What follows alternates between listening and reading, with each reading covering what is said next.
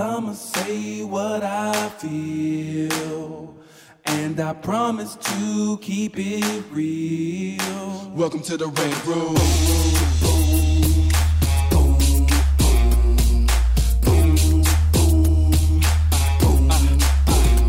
So you wanna be a rider? Well, you gotta be a rider till your fears are diminishing, the doubts are behind ya. It's hard to grind and the business got me stressed in the Red Room. We let that shit up off our chest. You know the street nerd has got no time for no caca. Sass in class, yes, that's Lisa Bola Caja. Never have to guess when you're listening to Hilliard. He gon' bring more game than a shark playing billiards. It's all about the crap of screenwriting. It's exciting when you turn an outline into something enlightening. Your pen and words are like bullets in a gun. Write what you feel, say what you want.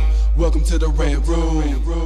What's up, y'all? It's your boy, Hilliard Guest, and you guys are listening to the Screenwriters Rant Room. We keep it real, we keep it opinionated, we keep it what? Everybody, what? What kind of forever? Yes. After uh, Chadwick Boseman passed, we had to go back to that, you know.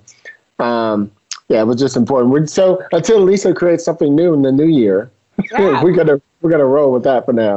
Um, yeah. You guys know how we do it on the Rant Room. On this show, we discuss entertainment, T V, film, music, culture. But our focus is always screenwriting, stories, craft, and shit like that. You hear her voice, Lisa Bola Caja, in the back building. Back in the country. Back in the, the country. The original El Boogie. Yes, yes, back in the country again, y'all. So you went you went to Mexico and came back? Yes, home? I went. As, as all of you know, I have a friend that lives down in Mexico. He drives a, um, the San Diego City bus here for San Diego. Okay. But I have like a ton of friends that live like literally like twenty minutes out of the border. Like you drive across to Tijuana and like twenty minutes out, they have they live on the beach. It's nice. So there's a large um, American. It's not they're not really expats because they, they they work back and forth and stuff. So um, every few weeks or so, he comes and he stays over in San Diego and works, and you know then he goes home. And a lot of times it's like, hey, let's just hitch a ride and go down there. Apartment by the beach.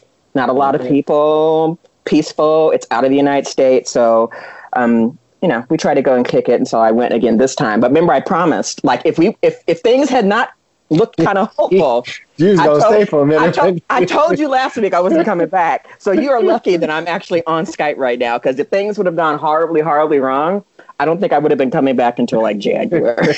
But we got the good word. I'm like, okay, let me hit you right back across the board. That's hilarious. Oh, yeah. What about you? What about you, Chris, Derek? How you been, man? How's how's the show going? You guys good? The show is going well.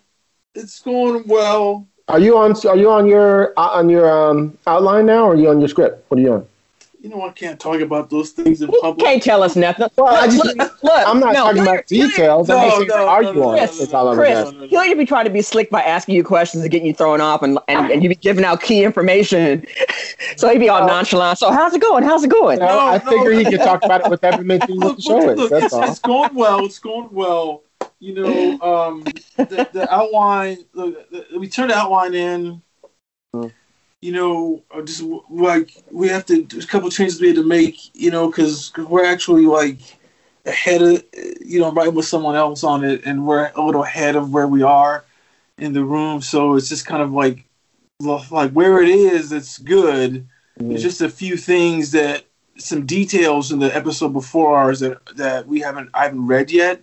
Right. Um, that script's not ready for me to know exactly how it's going to affect. Something, something might shift. Yeah, so, yeah. Something's gonna, I mean, look, yeah. something's gonna shift. I know that. You know, I mean, look, we've. T- I mean, we've talked with the, the, you know, the, the woman who's writing that episode, uh, episode beforehand, mm-hmm. and just talking on that about what she's doing, and she's got some great ideas, and you know, there's some things that she's just like, well, this is what I want to do, but I don't know if the showrunners want to do this, so we're gonna have to wait and see. So it's just there's there's all that kind of like, well, you know, it's like that Rube Goldberg kind of thing where you just gotta.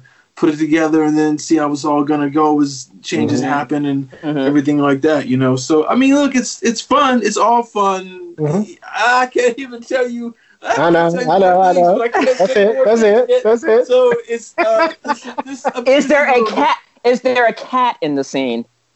I can't even say is that. It, is yeah. it bigger than a bread box? I can't even say that. Uh, Can you say what show you're on? No, no I can't. I can't. Sorry, sorry. That's the thing. That's why I can't. Are there zombies? Are there zombies? Uh, but Are no, but, no, but, so, but it's, it's cool on, on that regard, you know. Um, you, you know, I mean, like one of the things about about being ahead. When other people are on script, it just gives me, you know, like the last few days I had, um, you know, there was like a lingering project, you know, about the tattoo thing, Hilliard, mm-hmm. you yeah. know, so I had a chance to like put, to do some additional work on the deck for that. Nice. It's looking so dope. Oh, I can't wait to see it, buddy. It's That's so dope. dope. It's, it, it's, I mean... Lauren, Chris does the best decks. So he, he used to be he used to be a graphic designer, so he's got he's got the, the leg up. But I'm like gonna ask you for um, some advice at some point, yeah. I'm sure. yeah, yeah. I, I mean, it's it, this. It's I'm having a couple a couple people read it. Mm-hmm. Um, just like you know, like an early draft. Um, well, actually, just like the first full draft. Like you know, like like I had spent. Oh, you finally got all the way through this. It's all last... done. It's all right. done. Hmm. Oh, oh, like Lauren, like it's one of these crazy ass movies where you know, like Go or something like that, where it's like, you know, the last five, six pages, eight pages, like all these storylines have to come together at once, you know, mm-hmm. and then there's like five of them, and they all got to come together and like then make sense and then kind of be satisfactory and. I mean, it's like, mm-hmm. some people read it, and they were like, this is pretty fucking dark. And I was like, well, I wrote a, I, I, the last month or so has been a little dark, so it just came out that way. And, right. and they were like, no, you got to give us some hope at the end there, man, just a little bit. And I said, oh, okay, okay. That's okay. why you throw That's why you throw in a cat, a little cat. Someone so, has a cat, and there's hope. That's all you need. Save the cat. Exactly. Exactly. Awesome. So, so, so last, uh, night, yeah, last night I was doing some revisions to get just that final scene done. Uh, I mean, and it's, it's, it's like, you know. I'm excited. I, I mean, I'm look. Excited. I was telling you about it in February, and it's yeah. so fascinating how it's all worked out, and, and just like trying to find like details, and it's it's one of those things, you know. There's that whole little concept of like the the eighty twenty principle, mm-hmm. you know, and it's like this final twenty percent, like like literally took like eighty percent of the time, because it's really just kind of like making sure that like. The themes, the theme goes through every piece, mm-hmm. and but it doesn't seem redundant because every piece is different. You know, like like every little vignette is different. Um, I mean, and there was like one issue where the story I told you about, you know, right. about the guy who gets the powers. They were like, "Why do you have this scene in here?" I was like, "Why not?" You know, so um, you know, but it's just it's exciting, and I'm gonna have my boy who. Um, who wrote the Tupac movie, take a look at it. Then he and I are going to talk about some other, just, I, I, I need I need to just, you know, it's at a point where I need some people to look at it to right. and go, oh, and then I, I want to throw some ideas out. Send it to me, I'll look at it over the holiday if you want. I mean, whenever. Yeah, yeah, yeah, yeah, yeah, yeah. But, uh, but besides that, uh, it's, you know, the ticker thing is done, you know, like that's all done. It's the, the versions have been sent to the, ed- the, the trailer editor. So mm-hmm. that's all ready to, we're just waiting for that, which mm-hmm. I was so excited that that's done.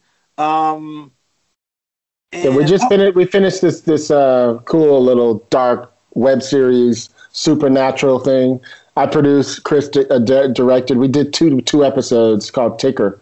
Oh, that's take, awesome. Yeah, it all takes place in a waiting room and these, these crazy, it's like an anthology series. So every single episode is like crazy.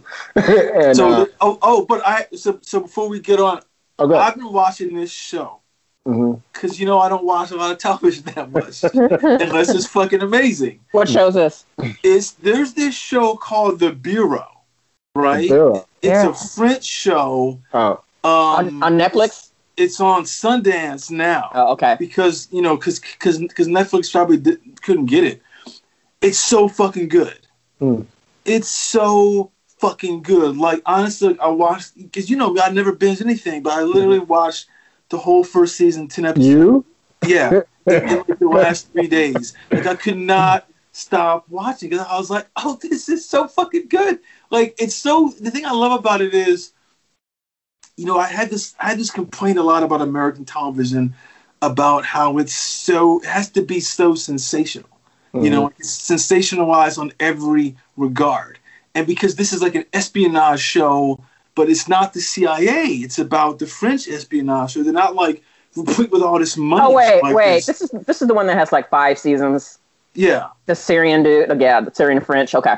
Yeah, it's okay. So fucking good. Yeah. It's, but because it's one of these things where what's going on is, you know, how they do that real espionage kind of shit, like, you know, like trying to turn people. It's not about like the high tech and the guns and, you know, and like who's got the best kind of like, we got to crack this code and blah, blah, blah. It's, it's more like this kind of like real interesting kind of like, you know, like what's going on with keeping my cover and just, and those is things. It more psychological? Really, yeah, it's so psychological. Mm.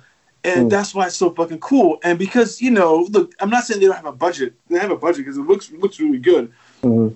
But they're not, but you realize that it's like, oh, when Americans do these C I A things, it's like they go, oh, you know, there's like, you know, the defense budget is billions of dollars. So we got satellites at the at the wazoo and we can have all this kind of blah, blah, blah. And you realize these other countries don't have that. Mm-hmm. So they're going to rely like more on these little kind of like like mental games and mental tricks.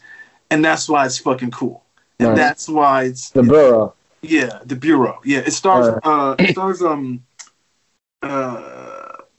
Matthew Kassovitz, who directed a movie a long time ago called Hate, called La, La Haine, that French film. Mm-hmm. He was in Munich, and he was in he had a little role in in Haywire. Um, and oh, and his big thing was he was the love interest in um, in Amelie. You know, oh, that, so that, so, yeah. so it's it's yeah. him, and he plays this like this this really really back to the wall spy. It's so good. It's so mm, good. Nice. I awesome. Check it out. Well, cool. If you guys are grown, let's go ahead and get to the show. So today we got my girl, Lauren Signorino. Signorino? Signorino, yeah. Yeah, yeah, yeah, yeah. I used to say Lauren, exactly. I used to say Lauren Sig, you know, like we cool or something, you know. That's actually what I was called a lot growing up. That's Everyone really? Called me Sig or Siggy. That's cute. That's Aww. Cute. Awesome. Uh, writer herself, out there doing some big things. Um, so Lauren, I wanted to have you on the show for a couple of reasons. Um, um, you you were on, on, on, on Facebook and you had posted, you know, that your episode was coming on for Good Lord Bird, which is one of my favorite shows out right now. Oh, thank you. It's kind of like, and we'll, we'll get into that. We're going to get into your whole journey in a minute, but I just wanted to set this up a little bit. One of the things I love about shows like that, and Lisa and Chris know, you know, the things that I get brought in to write a lot are usually historic things or whatever. And so, like, I have an Emmett Till. I wrote the Black Wall Street script. Like, I got all these different, you know, we wrote the original story of one of the original Buffalo soldiers. You know, so I'm in that whole world. So whenever I get to see all of the elements in one, like some of us debate, you know, um, for example, Lovecraft Country. We all love it, but we have some issues. You know, yeah. and but what I the reason I love it the most is because it, it checks every box that I love. You know, black folks doing good shit, right? Um, it checks. Then I'll just jump into that story right quick. It, you know, supernatural. You know, sci-fi. You know, um, historical. Like everything is in one. Right. You know, yeah. right. minus minus supernatural for yours and and, and sci-fi, but it checks all the other boxes, the action and like all that stuff. You know what I mean? So that's why I was like, I got to call Lauren to have her on the show. Yeah. Thank you. Yeah. So let's go back and tell everybody, like, where you're from, how you got into the game. Okay. So, um, well, I moved around, around a lot growing up. So I don't have, like, I always say I'm from everywhere and nowhere at all. um, but I, I moved here from San Diego. And how I got started. Shut up. Stop. We're yeah. San Diego. Uh, I, I, I'm from San Diego. Oh, you are? I'm in okay. San Diego right now. Yes. Oh, you are? Oh, I'm, I'm yes. North North County. Oh, you're in North County. You're a North County girl. I'm down here by the border. Well, that's where a lot my I'm Bonita. Uh, yeah. Oh, okay. I love Bonita. Yeah, yeah. I, I yeah. went to San Diego State, so I went I'm to kinda, San Diego State too. Oh my did? God. Oh, that's awesome. Yeah. No I, Aztec. No Aztecs. Uh, yeah. Questionable uh, my mascot, but right. we love them nonetheless. Right. Right. Lisa, did you say Vernita or Bonita? Bonita. Benita. Mm-hmm. Oh, that's so right. cool. Well, we're both from San Diego. I love, yeah. I mean, San Diego, that's the place that I call home whenever it's, it's when it's complicated to explain my, you know, life. I'm like, oh, I'm from San Diego. Right. um, right. Right. But I, I love it there, and I, I wish I could live there. Good for you. I love it. um, so how I got my start. So I was going to San Diego State. I knew I was super passionate about television. I knew I wanted to be a T V writer. Everyone in my life said, that's not a real thing. You can't do that. That's not yeah. a job you can do. Like, that's yeah. not possible. And I was like, well, screw you guys. I want to do it. I want to try to do it anyways. I knew no one in Los Angeles. I had no connections to the entertainment industry. Um, but my friend, he was going to Comic-Con to pass out flyers at a booth. And I basically just begged him, and I, because I knew T V writers were at Comic-Con, because right. I'd done my research to try and figure out how the heck am I going to meet T V writers? I need to figure out how to get my foot in the door. Mm-hmm. Um, and he and I, so I just said, please, please, please, please, let me do this for you. Like, let me pass out these flyers at this booth. And so he said, okay, okay. So I went and I passed out flyers for like an hour. Then the guy at the booth was kind of creeping on me, asked me to wear high heels the next day. So then I was like, well, I'm going to go, I'm going to go and do what I set out here to do anyway. So I was like, I'm going to go to the bathroom, and never went back. There you and, go. And then I just went to every single T V writer panel that I could go to. I talked to every T V writer that would speak to me. I basically just introduced myself, said, you know, I really want to write for television. I'm, you know, very passionate about this. I love, you know, X, Y, Z that you do, because I am such a fan. I knew everybody and what they did, and I did my research before I got there and just tried to know as much as I could and meet in as many people as I could. And from that, I actually met Derek Hughes, mm-hmm. and he told me about an internship in post-production on the show he was working on at the time, Warehouse thirteen. And I was like, great, I'm going to apply. And um, I applied for the internship. I interviewed, and I got the internship. Nice. And um, that's how I got my foot in the door of the entertainment industry. And that, okay. It was a long story nice. on from there, but that's how I kind of no, got. Was, well, no, it's, it's, it's, it's Sorry, interesting. Chris. It's interesting you mentioned Derek Hughes, you know, because Derek Hughes is one of these few guys. Honestly, he's one of the few guys, but he, well, I guess he's one of the few guys who is very generous with his time. Very generous. And he is looking to, um, uh, I mean, not just generous with his time, but he's, he's, he's open to bring, he's open to not letting it be like a closed club, mm-hmm. you know, yeah. because a lot of people are like, you know, they'll try to make you jump through hoops, or they don't want to give you the entree, or like, or, you know, or they're afraid that if they tell you about things that you'll leapfrog them or some bullshit like that, you know, not, not like he fully realizes that, you know, if you have the goods, then the pie is the, the you know, this, then it's, then it's not a zero sum game for, you know, for working in the industry, you know, you, you, you always know that, you know, if you didn't get the job, particularly on a T V show, it's because somebody else was probably was was more what the showrunner wanted for that room. You know, it's, yeah. it, it's got nothing to do with what your ability is per mm-hmm. se. Like if you're if, if if you're neck and neck at the level with five or six other people, there's just something that you know that they have that you don't have that. Nothing to do with you, but it's like it's how he he or she is casting their room, you know. So yeah, I love Derek. Yeah, Derek's yeah. Derek's a good dude. He's he, just piggybacking off what Chris was saying. When I'm as soon as you brought up that Derek did that, I wasn't even remotely surprised because Chris and I have witnessed, and we've been you know um, recipients of that from Derek, where he's like, "Yo, dude, I got a, I got a meeting set up for y'all. Y'all should go do this thing." You know what I mean? He's that guy. So, yeah, and I'll be. Him. Forever grateful for him to him because you know, and he has continued to just be like a mentor and somebody I can talk to and say, "Hey, here's here's where I'm at now. What advice do you have to get to where I want to go?" Like right. he's always that person that can talk to you about it, and has been so generous. And like I can't thank him enough. I mean, I I, I don't know how I would have gotten my foot in the door if not for that. I think I I think I was determined enough that I would have found another way. But I, um, I'm grateful that, that he was the person I met that helped me get there. Yeah, that's relationships are important, you know, but you also yeah. have to be ready for them. You have to be able to follow through. You yeah, know? Definitely. So awesome. So, so how was that program and how did that move you forward? So after, so I was in that internship and there was a lot of um, people uh, post people that were associated with Battlestar Galactica. Mm-hmm. And I'm like a huge Battlestar Galactica fan. And so there was a post producer named Paul Leonard. And um, he really took me under his wing and post. He, I made it very, um, I said, you know, I'm passionate about being a writer. I wanted to be a writer. And I think it's really important that you are honest with what you want. I see a lot of people not speaking up and not saying like, this is what my goal is. And I think that was so important that I said like, I want to be a writer. And I love Battlestar, and we would just, I would just geek out with him about Battlestar all the time. And so he really took me under his wing and didn't say like, oh, you should do post, but he did help me. I got my first post P A job. I can't remember if it was through him or somebody else, but um, he knew uh, David Weddell and Bradley Thompson, who were writers on Battlestar Galactica. Yeah. And they, and so he set up this lunch for for me to meet them, which was like, I, I think like the most life-changing lunch of my whole life. Like I, to this day, I'm still like, oh my God, I can't believe that happened. And, um, and so I geeked out with them and told them my background. And um, we had a lot of things in common. I had things in common with both of them, um, just personally, uh, aside from Battlestar Galactica. And um, when they were on the show Falling Skies and they were looking for a writer assistant, they were like, well, you should come and interview and apply.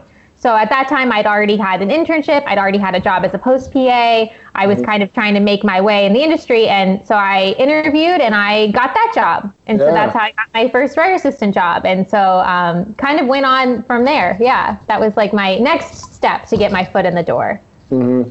Did you did you get a script that no. year? Okay. I, I never, I mean, getting a, that has been probably the biggest challenge I had as an assistant. Um, I, most of the shows, all but one of the shows, and I've been on a lot of shows, offered a script. Most okay. of the shows I've been on did not offer that avenue.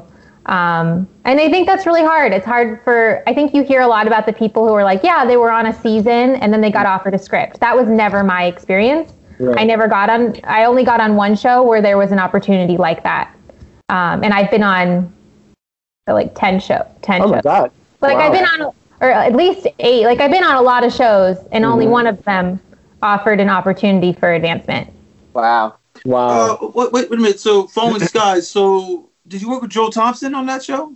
No, I worked on, uh, I'm not sure. I worked on seasons two and three. And um, then there was a showrunner change and the new showrunner, uh, he interviewed me and you know, I just threw advice from others and from my own, just kind of sussing out like this is a, it got very clear that I wasn't going to get the opportunities that I was looking for. Right. So I just decided to move on. That's smart. That's smart. What yeah. was um yeah. Ayanna Floyd on the seasons you were on? Who? I'm sorry? Ayanna Floyd? Um, no. Ayanna Floyd. Okay. No. Okay. Okay. I'm sure because because I know that they both worked on Falling Skies, but it probably later seasons. No, but it's interesting you say that about how you how you. Um, uh, I think a lot of people might try to like keep the job because they.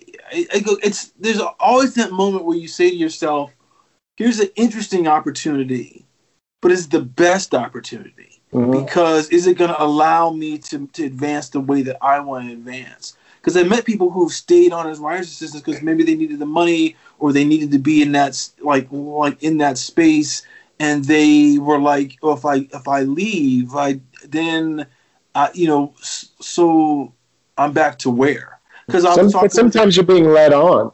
Yeah, yeah, and yeah. I've been in that situation as well. It, it's. It's a really tough thing to navigate, and it is the, the question of how do I make money? How am I going right. to pay my bills? Right. How, how, and what's going to offer me an opportunity, and how am I not going to piss anybody off? Right. Kind of all right. the things you have to navigate when you're right. these right. right. Right. Yeah, because the thing about the thing about um uh um you know I was talking with a, uh, a showrunner who got, and he was telling me I was asking him I was like you know. How do you avoid this um, this trap that like a lot of women and people of color that I see, they have, that that they repeat staff writer. Yeah, I'm a, I'm a, I'm a second staff writer, second you know, time staff he, right he, now. You know, and, and the thing he told me was, and, and he was like, "You got to stick to your guns and perhaps not work." because I, the people, you, you know, which is that's hard, which, which is hard. hard. I mean, yeah. I, I, I don't, yeah. To me, this, and, and I was like, "Fuck, like that." That's a real. I bring it up because that, because, because, because that's a real thing that happens to people. You know, that you like, yeah. hey, you got to repeat again, and you're like, "What the fuck? Like, why should I?" Um, so it's interesting. Let me interesting. let me say this. Lauren so, said, "I got bills to pay, so." I, I, mean, I don't, I don't I, know. I, what I want doing. you to say what you have to say, but I definitely have something to say on this. So Michelle Moore, my co-chair on the Writers Guild and the Black Committee, she says this: White people, white men get moved up based on um, on um, what's the word? Oh, I just had it a second ago before I thought about it. Um, they get moved up on not experience. What's the other one? Merit? Merit? Or no, um, um, time spent on the show? Or? Like possibilities. Like, yeah. oh, potential. That's what it is. Potential. They get moved up on potential. Women and people of color get moved up on experience that they have. You know what I mean? And that is what I've experienced, and we all probably have. We watch these people move up ahead of us, and we're like, I would kill this person in the room. You know what I mean? Or on the page yeah. or whatever. And and because you don't have the experience, per se, on paper, you know, they go by their potential that they would move up, you know, and they keep moving the fuck up. That is, so anyway, go ahead, Mark. Um, I, just on what you were saying, Chris, like I have asked that question to upper levels and faced that answer of like, well, you just got to say no. And I'm like, that personally doesn't work for me. The whole thing of like, I'm just going to say no to a job. No, I have to make money. I have to. And you know what? If you say no to a job, you're saying no to meeting a whole other staff of writers who could potentially help you down the line. So I, if, as far as repeating, no, I don't want to repeat again. Would I? Yeah, because it's important to me to keep making money, keep getting experience, keep meeting new people and continue networking. And and frankly, a lot of people that say, um, just don't take the job, they're not in the positions that lower levels are in. They're not in the positions of, you know, it's been a while since I worked and I don't know what I'm going to do. I, I, I, you know, it's it's a really, it's a it's a privileged position to be able to say, just don't right. take the job. Right, and, right. And I think, I think like a lot of people have to be realistic about what that looks like for people that don't have as much, you know, people that don't have all this stuff in front of them. Um, so I, I, my advice isn't not take the job. It's weigh all the, the weigh all the pros and cons and see right, because right. everybody's different. It can work for right. you, yeah. yeah. Right. And the thing that I was thinking about was that um, not only that, what I've learned in my experience over all these years is that not everybody wants to be a showrunner either. Some people just like, you know, being a soldier. You know, they just like being in the room. They'll work themselves up if they do or not. You know what I mean? And some people just are okay with that. Like, everybody doesn't want their own show, mm. you know, because the responsibility is chaotic. Yeah. You yeah. know, some, some people do. So yeah. I understand that, you know, for mm-hmm. sure. So what was the next move for you after that? So uh, after Falling Skies, mm-hmm. several other shows. Several other shows where uh, they were great experience. I learned a lot. There were no assistants. As a writer's assistant, I've been, I've literally done every support staff position you can do. I've okay. been a writer's P A, I've been a writer's assistant, I've been a script coordinator, um, I've been a showrunner's assistant. I've done them all. Okay. Um, sometimes I've done them both at the same time. Um, I and, know those people too. Yeah. yeah. And so it's just, it was kind of, for me, it was going show to show to show, and I kind of got trapped in what you guys were talking about is like, well, what do I do? How am I going to get a break? Like, how do I, how do I actually, and, and I think a lot of people get trapped in this cycle of like, I know I can do it. And they bring in, you know, some new hot staff writer and you're like, but I know the show, I, I can do this. Put me in, coach. You know what I mean? right, um, right. So right. I, I kind of jumped around from show to show to show either. And, and the reasons I would jump was, you know, a lot of people don't recognize this that aren't in the industry. Sh- shows last like three to six months. And I worked mostly cable. So yeah. you, you go and then you're unemployed. And then you got to find another job. Like it doesn't, it's not so simple as like waiting for the show to come back, or sometimes the showrunner changes, or sometimes the show gets canceled. So right. because of that, I worked on a bunch of different shows. And um, until I finally got on a show, I was on one show and then um, another showrunner I'd worked with said, hey, we're going to start this Walking Dead spinoff. Um, we need somebody to be a writer's assistant and script coordinator. Can oh you do God. that? And I said, I said, I can do that if I if there's an opportunity for me. Mm. If there's an opportunity for me to move up, I can do that. Mm-hmm. And um, yeah, and that's kind of how I got my break. So how did they, so was the spinoff the, um, the, the Flight four sixty-two? The, the spinoff was Fear the Walking Dead. Oh, so the actual show. Yeah, the actual show. Okay, yeah. Got it. Yeah. Mm-hmm. Mm. Nice. Well, how did they come up with um, doing the, um, the the web series version? So um, the the network actually was like, hey, we want to do these, we want to do this like promotional thing. Mm-hmm. Uh, they want to do the short form content, and that space was kind of opening up at that point. And they and then the showrunner was like, oh, okay, great. Well, I've got two people on my staff that are ready to, to do that. And mm-hmm. so that was like a huge opportunity from him that I will forever be grateful for. Right. Uh, again, of like, thank you for that opportunity to to write and to to create. And um, I feel very lucky that they they let us not only um, kind of co- co- work on the concept and come up with that, but they let us write it.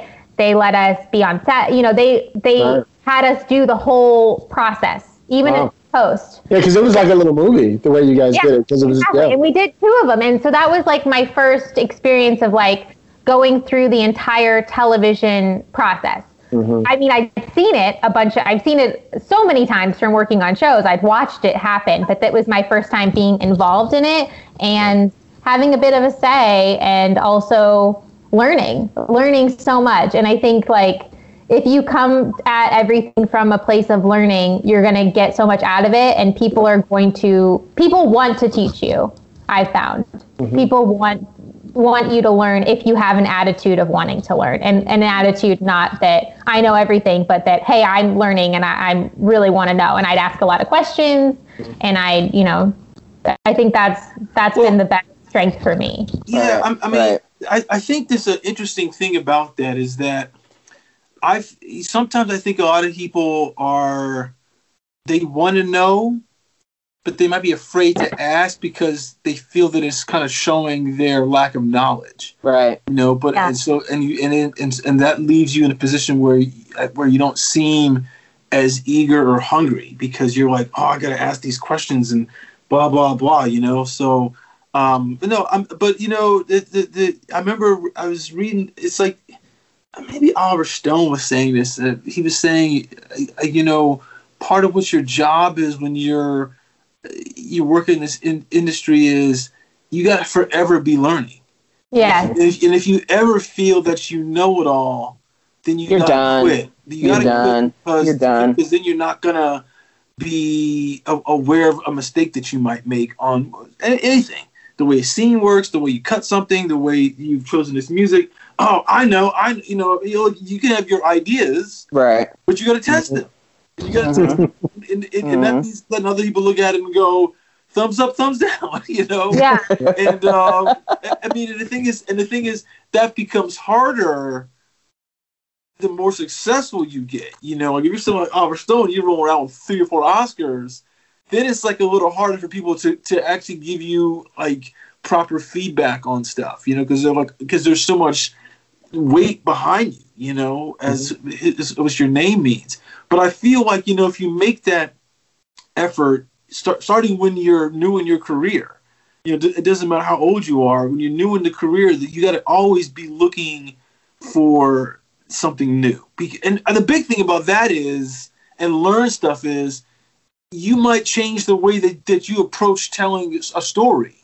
You know, mm-hmm. there's a way that you're going to learn, how, there's a way that you've learned how to tell a story that has brought you to a certain level of success. But if you keep going, oh, there's new ways, there's new ways, there's new ways, how, how do you do it? Talk to people.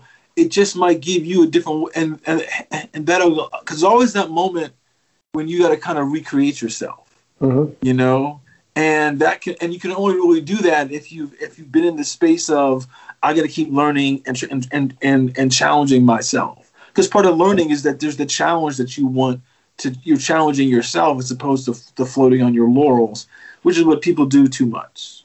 One of the things I wanted to talk about with you, Lauren, too, just in regard to those webisodes you guys did for um, um, Flight four sixty-two and also for Passage is one of the things that I love the most about the Walking Dead world. And and and here's, I don't know if you saw, but I interviewed um, uh, the, the the creators of the new uh, World Beyond. Um, oh, so cool. Yeah, for I interviewed them for the for the Writers Guild podcast, and we were talking about this. And I said, I said, just off the cusp, I need you to know something about me. Everybody knows, in this world, we all record everything. I record mm-hmm. The Walking Dead, but it's the only show that I watch live. Mm-hmm. The only show. That and Fear the Walking Dead. That's it. Mm-hmm. You know, and, mm-hmm. and now now it's Good Lord Bird. So, you know, so um, it, it's a funny thing for me that to have you on the show, because one of the things I love about what you guys did with Flight and with um, Passage is you guys are really good about having a really diverse cast. Mm-hmm. Yeah. Right? And and you're not afraid for them to be the lead in something. And that is what, they're not second fiddle in, in these stories. You know, they are the heroes. They are sometimes the best, the best one who could, you know, who could kill somebody. They're the best with their weapon. They're the best, whatever. Like, you guys really make sure that everybody has a voice in that world. Mm-hmm.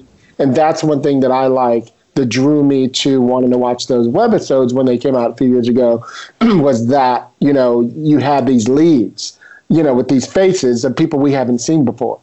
You know what I mean? And yeah. That's, so I just had to say that real quick. That, and that was really important to us in the process from, from the get-go, was having, you know, a diverse voice and a diverse cast, and, and seeing heroes that we don't generally, or that aren't thrust into the hero position. Right. You know right. what I mean? And right. and seeing that them from seeing their survival stories. Right. And that was really important, and it was um it's at the forefront of everything for us, and, and, and just like making sure we, and that they, they don't just, you know, have diverse faces, they have diverse backgrounds and diverse stories, mm-hmm. and, and they aren't like everybody else, and that they come they approach survival differently. Because I think a lot of those shows are about Um, you know, of the Walking Dead franchise are about, like, what in your life before made you a survivor, mm-hmm. and how are you using that in this apocalypse? Mm-hmm. Right, right. And can I just say, just for, just to be saying, thank you for doing the Good Lord Bird, because I have been waiting for like years for someone to do anything on John Brown, because as you know, folks, as, as much as I, as much as I get on white folks. On their white nonsense, John Brown is one of my heroes, mm-hmm. of all, you know, he's one of my heroes that for years his character has been besmirched by white folks, because besmirched. It has been besmirched because he has not gotten the respect that he deserves in his contribution to history, because it takes a lot for a white guy during slavery days to wake up one day and be like, you know what, fuck everybody, I'm going to help free black people, because this is some bullshit. And to have your family be involved in that, I mean, his son, and to die for that, and to be willing, because white folks are not known to be brave in that kind of, they, they are not. As much as they like to pretend like they're John Wayne, and they do, we can see right now in twenty twenty how they would be yeah. with the Holocaust and everything else that's going on in the world. So we know that's some bullshit.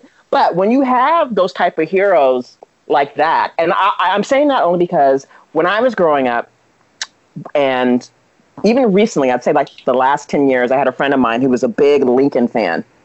And whenever I say, you know, I wish people would just do a movie about John Brown, talk about that. And every white guy that I would talk to would be like, oh, that dude's fucking crazy. He was insane. He mm-hmm. was like, they would say that he had a mental illness because he wanted to help free black people. You know what I mean? And so I would be so upset about that. And I'd be like, if someone would just do a miniseries or a movie or do something to show, like, and you know, not just John Brown, but I think of other people later in history, like Viola Luizzo, another fellow Italian who, you know, who put their lives out there, who are just regular white people. Mm-hmm. It's not like they're heroes or they, they set out in life to be heroes. It's just that they found themselves in a particular place and time, and they took a stand on something and they acted on it.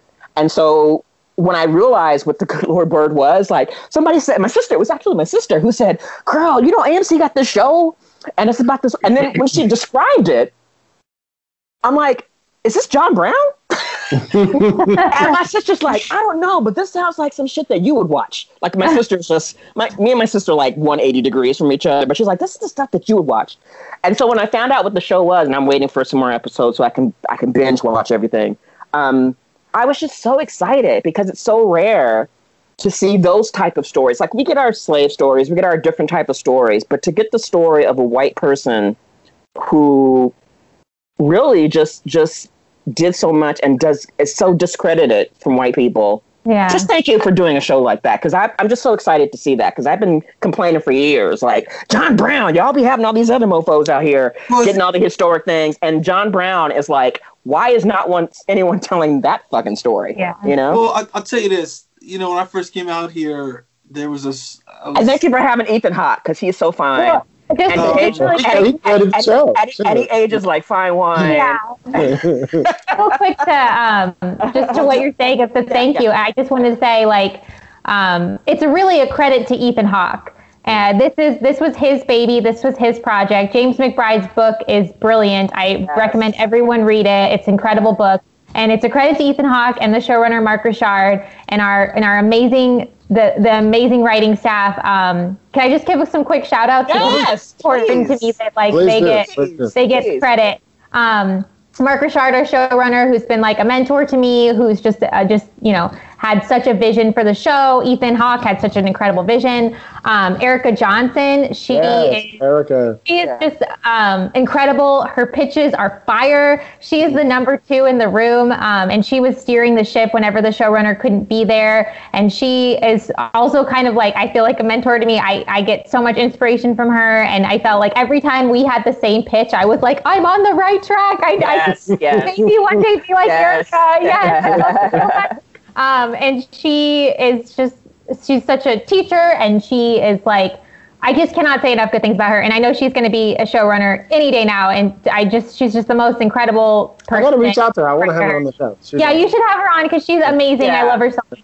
Um, and then Kristen Saber, who's an amazing writer, and she, um, she is just a really kind person too, and she's become like a friend. We've become friends since the show, and I, I encourage everyone on anything they do to make friends with everybody, because it's so important, and these connections will last a lifetime through mm-hmm. good and bad points in your career and your life. Um, she's amazing. Jeff Augustin, he uh, is an incredible T V writer and playwright. He had one of the trickiest episodes with Erica, and he just pulled it off brilliantly. Mm. And I'm so impressed with him. And I, you know, uh, I feel very grateful that I had the opportunity to work with him and the opportunity to work with all of these amazing writers who've taught me so much. Um, and I just, I just really want to give them their credit, because this is, this is not, this is a, an incredible effort on so many people, the entire crew, the support staff, everybody. It, it doesn't, it. Takes so many people to make a show right. like this, and right. it's so so many voices, and they're just all amazing, and I just really want to make sure everyone knows that. It's no problem. That's yeah. great. That's what I'm just so excited about that. Oof. Well, I'm gonna say, you know, like twenty years ago, when I and I remember when I first came out here, there was a there was a John Brown script that was making the rounds, mm-hmm. and it was a feature, and it, and it kind of goes to Lisa's point, like everybody who was reading it was saying, this is just the coolest shit.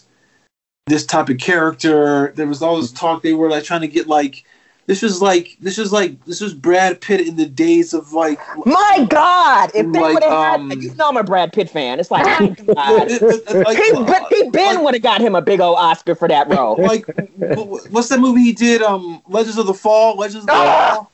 So, so, so, so it was, it was around the time when that movie was, you know, he was coming off of that, and I was kind of, but, but they were saying, but, oh, this is an amazing script, so you should get Brad Pitt to do it, but no one's going to fund it. The studios won't do it. Because no one, talk, like, no it, one was comfortable seeing, let's be honest, no one was yep. comfortable seeing a, bl- a white character, a white male character, that radical. Like, nope. It's one thing when you have them doing stuff that's kind of soft, civil rights-y type of stuff. Like, oh, we're going to do this. No, this man was like, like, this is how badass he was. Like, one of my ancestors was part of that Harper's Fair, all that stuff. Oh, my God. That's incredible. So it's like, that's always been like in our family. Like, you know what? We was out there with the white boy who went out and did this stuff. So, you know, that's our J B is our man. But it's like no one really is was really comfortable with seeing someone do that, where someone was willing until twenty twenty. Like when we saw it in twenty twenty, when white folks was coming out there and a lot of white folks was getting killed by other white folks for daring to come out and say Black Lives Matter and losing lives this year. Like that is such a radical thing for white people in the sense of putting yourself in a position of giving your life up for other people that technically you don't even have to give a fuck about. That's the privileged position you have in this country, especially back in slavery days, mm-hmm. where it's like John Brown could have lived his life and like been a little carpenter, had some land, minded his goddamn business. But I don't know what the fuck it was where he, like I said, like he just woke up and said, this is some bullshit. Yeah. And well, my well, family's well, going to be involved well, in this and we're going to get these people. And the fact that black people trusted him mm-hmm. to say, we going to do this. Because I'm, I'm going to let you know right now, as a black person, even today, some white folks I don't trust. So I know in slavery days, there going to be a lot of white people. I'm not going to be like, okay, this white dude is saying, we're going to come in here and we're going to take these weapons sixteen and we're going to go out and, and, and we're going to kill a bunch of white people too. You know, it's not, you know, we're going to kill them out. Okay, we going with him. We going to do this. And it's like, it takes so much. And yeah. twenty years ago, Chris, nobody was ready for that, to see a white dude. No, no. Well, let's see, it's, it's interesting. It's, I mean, it's interesting because, you know, I was watching that thing, the um, trials of trial of the Chicago Seven, right? Yeah, yeah, yeah. And, uh, and, and, and I remember that... You know, is that I was, Sorkin? Who is that? Yeah, Sorkin. I remember a couple years ago, I was doing some reading about a friend of mine. We're talking. This was ten years ago now. We were talking about like how the sixties there were white people who were on this kind of this, this radical bent that that was scaring other white people. Yeah, you know, uh, it's because the way they were seeing things was so like anti what America's about in terms of like capitalism and this rugged individualism and stuff like that.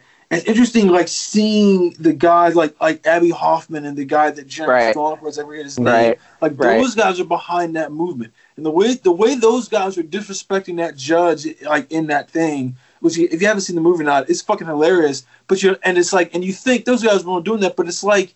He has court transcripts to, to know that's what happened. That's what happened, yeah. You know, and it's kind of like you watch it and you're like, these guys were willing to say they're they're firmly part of the establishment to say fuck the establishment, let's right. burn it down. And right. it's kind of like that takes a real special kind of person who that's a, really that's, that's, that's that's what we call the spicy whites. The spicy whites who they, you gotta steal that, Lauren. You gotta steal that. Listen, they, they, they. There's just something innate in them, and but throughout history, what we have seen is they've always been discredited. And one of the number one ways to be discredited in that way is to either say they have a mental illness, you know, they're crazy, they're just performative. But there are a lot of people. I mean, if we can have a a a, a Manson.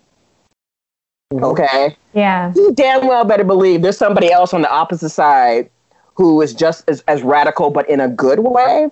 And I just don't know if people, Chris, twenty years ago were ready to see that type of stuff. I'm seeing more of those type of stories coming out. I don't know if it's because the climate has, has made it yeah, more accessible mm-hmm. and people are more open and we want to see more radical ways of, of telling stories. So it's like the fact that Ethan Hawke saw this book and said, I, I want to tell this the story and I, I want to do this thing. To me, it's commendable because a lot of people, you know, well, they overlook they overlook this character, and it's like one of the most iconic characters. I mean, if you're a white dude, you, come on now, you play this, this role. Like, play this role. Because, okay, but, yeah, but, okay. But, but see, but the thing is, is that I I almost also always feel like, you know, the the the the the the Hollywood is branded with all these kind of like liberals and what to make art that really changes things like that. But I feel like they're all afraid because if a story about pre-Civil War America made sense to some European financiers, then they would have fucking made this movie mm-hmm. twenty years ago. Because it feels like a Western and blah, blah, blah. It's just b- beyond their kind of like grasp, like, how does it relate to us? And I right. say that because, you know, you see these movies that, like, there's that one movie with Bruno Gantz called Downfall, like, you know, like, like mm-hmm. he played Hitler. And yeah. it's kind of like, that movie is crazy. And but it's, it's fantastic that it got made. You're like, you know, in the studios, in the Hollywood days, they would, in Hollywood times, like like even now, they wouldn't make a movie like that because it's too um, it's too challenging. Mm. And and when you make something that challenging, then you have to just, the people behind it are like, you know, we're putting the money up, you know, it doesn't matter if we lose it all. We're still going to mm. do this thing. And I feel like, the you know, like that's what's challenging about doing certain films. I mean, mm-hmm. obviously someone like, you know, Ethan Hawke doing this book and the way it's been for the last four or five years, if anyone says, hey, let's greenlight this show, it's already profitable. So they're not worrying about, is it risky? Is it a financial risk? It's right. just like, you know, is it a creative risk that that we want to take right, right. now? That we're willing and, to and, take, and yeah. you know, and obviously th- right now, well, you know, like this show probably hit high gear in the aftermath of like aftermath of like Me Too and that kind oh, of reckoning yeah. in Hollywood. And, yeah. they, and they were like, okay, l- like let's roll with this for it to be out now. I was watching right. it now. Right. But you, the, the there's, process. There's also right. a couple things though that um, uh, there's, there's fine lines, right? Mm-hmm. Mm-hmm. So there's a fine line between bringing out a John Brown series right now in mm-hmm. this climate, and does he appear to be a white savior, right? And that's and, and that's then, where it gets touchy. Correct, but there's a fine line. But that's why you have Erica. You know, that's why you have these people on the show to make sure that things are staying in a certain right. way. And, and I think so, that, oh, go ahead, go ahead. Go ahead. No, no, no, no. And so, so there. But that's why I said there's a fine line because mm-hmm. no matter what you do, Lauren, you're gonna be offending somebody. Somebody, yeah. Right? It's and, gonna happen. You just have like, to put the shit out with the heart and the right. intention of why you. I'm like, you know what? Yeah, offend yeah. people all day long. Yeah. That is your job as an artist. Offend people all day long. Here's my thing: if you're not offending people, you're not. You're doing, you're doing wrong. it wrong. Yeah. yeah, you're doing it wrong. Yeah. Right, right. I, I think we that was a big uh, topic of conversation in the writers' room is the white savior story and making sure that we weren't telling that story. And I think, you know, to what you were saying, Chris, it's a credit to Showtime and it's a credit to Blumhouse to say, we're going to do this project and we're going to put it out to the world. And um, and the white savior story was a different, it was something we were always conscious of. It was something we were always talking about. It was something we were always thinking, like, at the end of the day, The Good Lord Bird is Onion's story. It's mm-hmm. the story of Henry Shackelford. Yeah. It's the story about a slave. Well, Joshua's the star. Yeah, who was freed by John Brown, and, and the and the growth that they went through of of fearing who they were and who they wanted. It's the story of who you are, who you want to be, and where you're going. And right. and and that was Onion's story. And so every time. And so we definitely, every time things got too much John Brown, we always took it back to what's the Onion? Right. What's Onion's point, it's it's Onion's right. point of view, it's right. Onion's um, story, and so I think that, and, and Ethan believed in that too, right? And that was important to him. And I, that, and I th- and I think that was a really smart story move to go through the young boy to tell the story, because then it kind of like, okay, John Brown's not the center, but we're seeing it through the the what do we call it, the fish out of the water, that we get mm-hmm. to travel yeah. through the story from the eyes of somebody who's okay. This is our is our story, and John Brown's part of it. Yeah, sure. yeah, yeah, and it becomes like a coming of age story, and it, it brings in all the other things that I enjoy um, watching. That's why I'm just looking forward to, like, okay, when I'm ready, I, I have to wait because my stress levels are so high, and I have not been able to enjoy a lot of content. So now that I feel like we've got some grown-ups back in the White House now, yes. I feel like I can like relax enough. Now, now you can watch Bush. To enjoy. It's like when Obama got in office and when George Bush was out. It's like, okay, now we have some adults that are going to be able to. I can I can breathe a little bit. So I've been kind of like, okay, a lot of the shows I've been wanting to watch over the summer, I just could not muster up the energy or anything, or the spoons, or even just the the bandwidth to even just to watch them, because I was just so tense and stressed. So I feel like I'm in a place now where I can enjoy certain shows, so I'm really looking forward to checking out. Yeah. Hey, Lauren, let me ask you, how did how did The Good Lord Bird come to you? Um, and what, what type of thing did you submit, and how did it, how did it come up? Um, so the how it came to me is I knew the show. I've known the showrunner a long time. He okay. was my professor in grad school, actually, but I uh, I, I didn't wow. like. But he, I didn't actually, like, it wasn't like he was my professor and he took me along on this journey or anything right, like that. Right, it's right, like he was right. my professor, and he, uh, I, I also write short stories. So he was a short story okay. professor. And so okay. then also from there, I went on with my journey of like being on all those shows, like I said. And coincidentally, he ended up on two of those shows. Just totally. We got there on the first day and we're like, oh, you're here yeah, too? That's yeah, that's hilarious. So we just kind of uh, continued to work together, and then we wrote an episode together on Fear the Walking Dead. And um, when he was developing this with Ethan, he was like, hey, I could use some help, you know, with the book, like re- read somebody else to read the book and basically someone to talk to and help break the story. You know, it's and, and if you were interested in like helping me research and do that kind of stuff. So I was like, sure, yeah, I'd love to do that. And this is a story that I'm really passionate about and it means a lot to me. Um, and so that's kind of how I helped him through, you know, with the development process. And he, of course, it was all him. Mark mm-hmm. Richard, he's amazing. Um, just a brilliant guy. And um, when the show got picked up, he was like, do you want to come on board? Um, mm. And you said, I, nah, that's all right. I, I was like, hell yeah. I, I know this story already. I ain't got time to write it. Because at that point, I had already been um, working on it for almost like a year. Yeah. Before. yeah. So it was like I had, uh, you know, spent a lot of time. And I think that goes back to the thing of like, stay in touch with your contacts, help them however you can, and like be a resource for anyone looking for help. So I think, um, but yeah, that's, but also I did submit, uh, he knew my writing and, mm-hmm. and all, it had to go through all the other channels as well. Right. So it wasn't just like, here's the job. It was like, I still had to essentially, you know, interview and, um, do all the things that you have to do to get a job. right, right, right, right. Now, Lauren, can I just ask you something in terms of jumping back to the Fear the Walking Dead? And this is just a purely just this observational on your part in terms of writing on the show that has this hypothetical of what if whatever this thing is that turns people into zombies and people having to like basically live the way we live in twenty twenty. Do you look back in hindsight and look at, like, from when you were on the show and you guys were writing these things that seemed so fantastical and so, oh, this would never happen. And looking at twenty twenty and just seeing, and I don't know if you saw these images where people were, like, posting up videos of people who were, like, just acting like total asses. And mainly, I'm just going to say this, a lot of them were Trumpsters and mega people, mm-hmm. where people were, like, making memes of these actual people and equated them to looking like characters from the Fear the Walking Dead.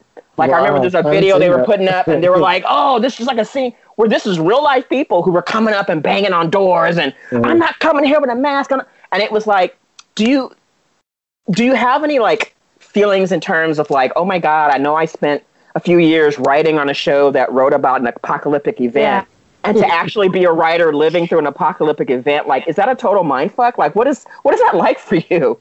Well, I did spend so much time thinking about what it looks like when the world falls apart. And right. then and then the world started to fall apart. And so it was definitely like a, it was like, whoa, like seeing some of the images, imagery that you're talking about, and then thinking about what we did with the show, I was like, well, I think we got it right. Like, I think, I think we like captured that accurately. Um, and so good for good for everybody on that worked on, you know, okay. because they, you know, I think that it was like pretty accurate. I also think that um, it's it just it goes to show you about what happens when everyone kind of loses everything. Mm-hmm. What do you what do you do when you lose your job? When your family's getting sick? When you don't have any money, when when things get, it's it's a it's a story of desperation, really. Right, right, and, right. And I think that we're living through a time of desperation and a time mm-hmm. when everyone is just scrambling to hold on to something. And if it's an ideology, if it's, you know, whatever it may be, a religion, a way, mm-hmm. a worldview, everyone is holding on so tightly to their their side of things. And I think that you see the the the Walking Dead franchise happens on the other side of that, which is right. like all that shit is gone. Right. Now what? Right. You know, it's funny. Um, I think I've said this on the show before, but when this started happening with the um, with all the the Rona and whatnot, um, I jokingly turned to my husband one day and I said, "Baby, I love you, but if you turn, you ain't gonna make it." Listen, You gonna be the first one Listen, to go. Like literally, like the first thing, like in March, like when they fired all of us at our job in March on Friday the thirteenth mm. in March of this year, and basically the first thing when I came home, my sister was just like, "Shit, this is like the opening stream." And and my sister's a big Walking Dead, Fear the Walking Dead fan too, and she was like, "This is like." This is like the opening scenario of like how Fear the Walking Dead must be, because it really felt that way in terms of desperation, in terms of trying to find food and you can't trust people and people trying to hide out and do. It just felt so surreal. And so, Lauren, going forward, because it seems like a lot of the shows and things that you write are like the genre shows or the hypothetical shows or the what if type of shows. So as a writer now going forward, um, depending on what shows you go on, how has... living through this pandemic, living through all of this, this, I, I, I can't even find a proper word for it, twenty twenty, I guess, going forward as a writer, how do you think that's going to transform you in terms of how you approach your writing now? Um, I think, I think it's definitely, I like the thing, the, the project I'm working on now is um, basically kind of a, a QAnon type story set Ooh. in the world of, of video games. Oh, okay. So I, So I, I, for me, it's definitely inspiring to see it, as much as how ugly this is and how terrible this is. I think for writers, we have to look at this and say, like, okay, what's the inspiration that can this can give us? Yes. What's the story that we can tell based off all this terrible shit that's happening? Okay. Look at it and say, like, okay, how can I how can I tell a story about that reflects this? And maybe has a commentary on it, but that's also entertaining and fun and, and draws people in and has compelling characters. Right. So for me as a writer, I'm just trying to say, like, this is bad. It's not a good time for anybody. And respecting that, and then and then also while also trying to reflect it while also giving an escape from it in a way. Mm-hmm. Mm-hmm. Like to turn it to turn it on its head, look at it a different way. That can still be entertaining, because I don't I don't think any of us want to, I mean, I think we do sometimes, all of us, with the doom scrolling and everything, we like indulge in these negative fantasies, indulge right. in this stuff. But I think we're, now that we have kind of a new era in the White House, mm-hmm. a better era, like I think we're going to start hopefully finding a way to tell stories where we can be happy and reflect, yeah, but yeah. also find a good place to entertain from again, because I think right. for a while it was like, what are we even gonna yeah. say? It's like it's like it's like what Mister Rogers used to always say. His mom used to tell him, like, look for the helpers. Like, and in any bad situation, look to the helpers, to people who are helping to to make things good and hopeful again. And I, I like I said, this these last few months have been such. We've we've all lived through like this movie that we did not sign up to be a part of. Yeah, totally. And we, and we have reached like the third act denouement. Like, you know, it was funny. Some people were posting up stuff from um oh what's the the Guillermo de, uh, de Toro movie, The Pacific Rim, mm. the Idris Elba speech, the apocalypse. We're gonna turn it. And it was like. I, I feel like last week it was like yeah we got we got to do this thing, and then when the voting was going through, and then of course. The first time in history in a long time where, even though historically we've always, it, it's always taken time to count all the votes. It's just that we've never had to experience it in real time, mm-hmm. because usually there's a landslide or it's really obvious who. And in this situation, literally, it was like, it was like watching a soccer game. Like you watch the different states, like who's up, who's down. Okay. Who's got the ball now? Now we're rolling it.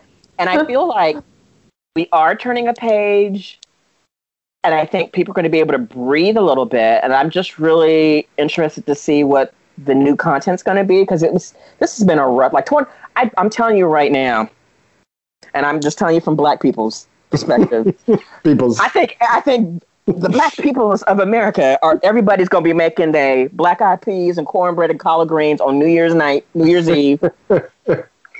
I think everybody around the globe is going to go outside and scream. Yeah. If they like, haven't already. If they haven't already, like twenty twenty, please go away, and and just have something hopeful to look for.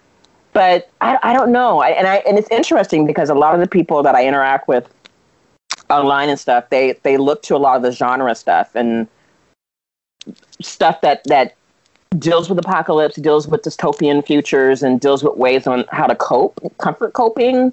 Um, I know a couple of my friends, our favorite is The Voyage Home from Star Trek, where, you know, space has gone erratic, and we have to go back to the past and bring a couple of whales and throw them in the water, and it's all good now, you know. And it's like, I think we found our, I think we found our whales now. Yeah. And the thing that's been evil floating in the sky and, and making things bad is going to float away somewhere, hopefully. But I, I just, I, I'm really hopeful. But I'm, I just think it's really cool, Lauren, that you're you've written on shows that not only deal with type of like. worlds that have come to a crossroads and something has to be done to change it, or else it's all going to go to hell for everybody. Yeah, there is, there is a theme with most of the shows. Yeah, yeah, it seems like most of the shows, like I'm thinking of all the stuff you've written on, I'm like, she, Lauren has a theme. She might not be aware of it. She's trying to feel fun. Okay, so is genre, is, is that something naturally that you gravitate towards? Because I know one of the other shows, I think it was, was it Hell on Wheels? That was one of the shows that's not technically a, a genre show, right. But is there something, is it just, I'm taking this job because I'm a writer? Is it a lot of the stuff that you're choosing because it's like, I'm really interested in that genre, this is the world I want to write in? Like, what is your, what is it, what is your, what are, what are your interests in terms of writing? Like, what is it that you love yeah. to write? I love genre. I'm a huge genre fan. Um, I like adore it. That's kind of where I started when I told you, like in college, where I was like, I want to be a T V writer. It was yes. like, that's where it stemmed from, was genre, things like Battlestar Galactica, Pushing Daisies, things like that, where I was yes. obsessed. Yes. And um, that really inspired me. And um, but actually, since quarantine started, I have started to think a little bit. And I love historical fiction and I love his- history. Like, those are things that I am super passionate about and that I watch uh, regardless of what show I'm working on. Or And th- those are projects that I naturally gravitate to. And I think... since quarantine started, I've like written one pilot and I'm starting another one. But I, I, I'm trying to like put myself out of my comfort zone, because I think that this has been such an uncomfortable time. So I'm trying to challenge myself in that moment to be like, okay, what don't I, what haven't, what world haven't I played in? And and what worlds do I love that I don't have, that I haven't written in yet? And I like, for what, one of those for me is, um, character drama and uh, family drama. Mm-hmm. So I wrote a I wrote a polyamorous family drama. Shut up. Stuff. Yeah. So, uh, and then, then when I saw that announcement from Lena Waithe, I was like, oh my God, I've got the sample. Yes.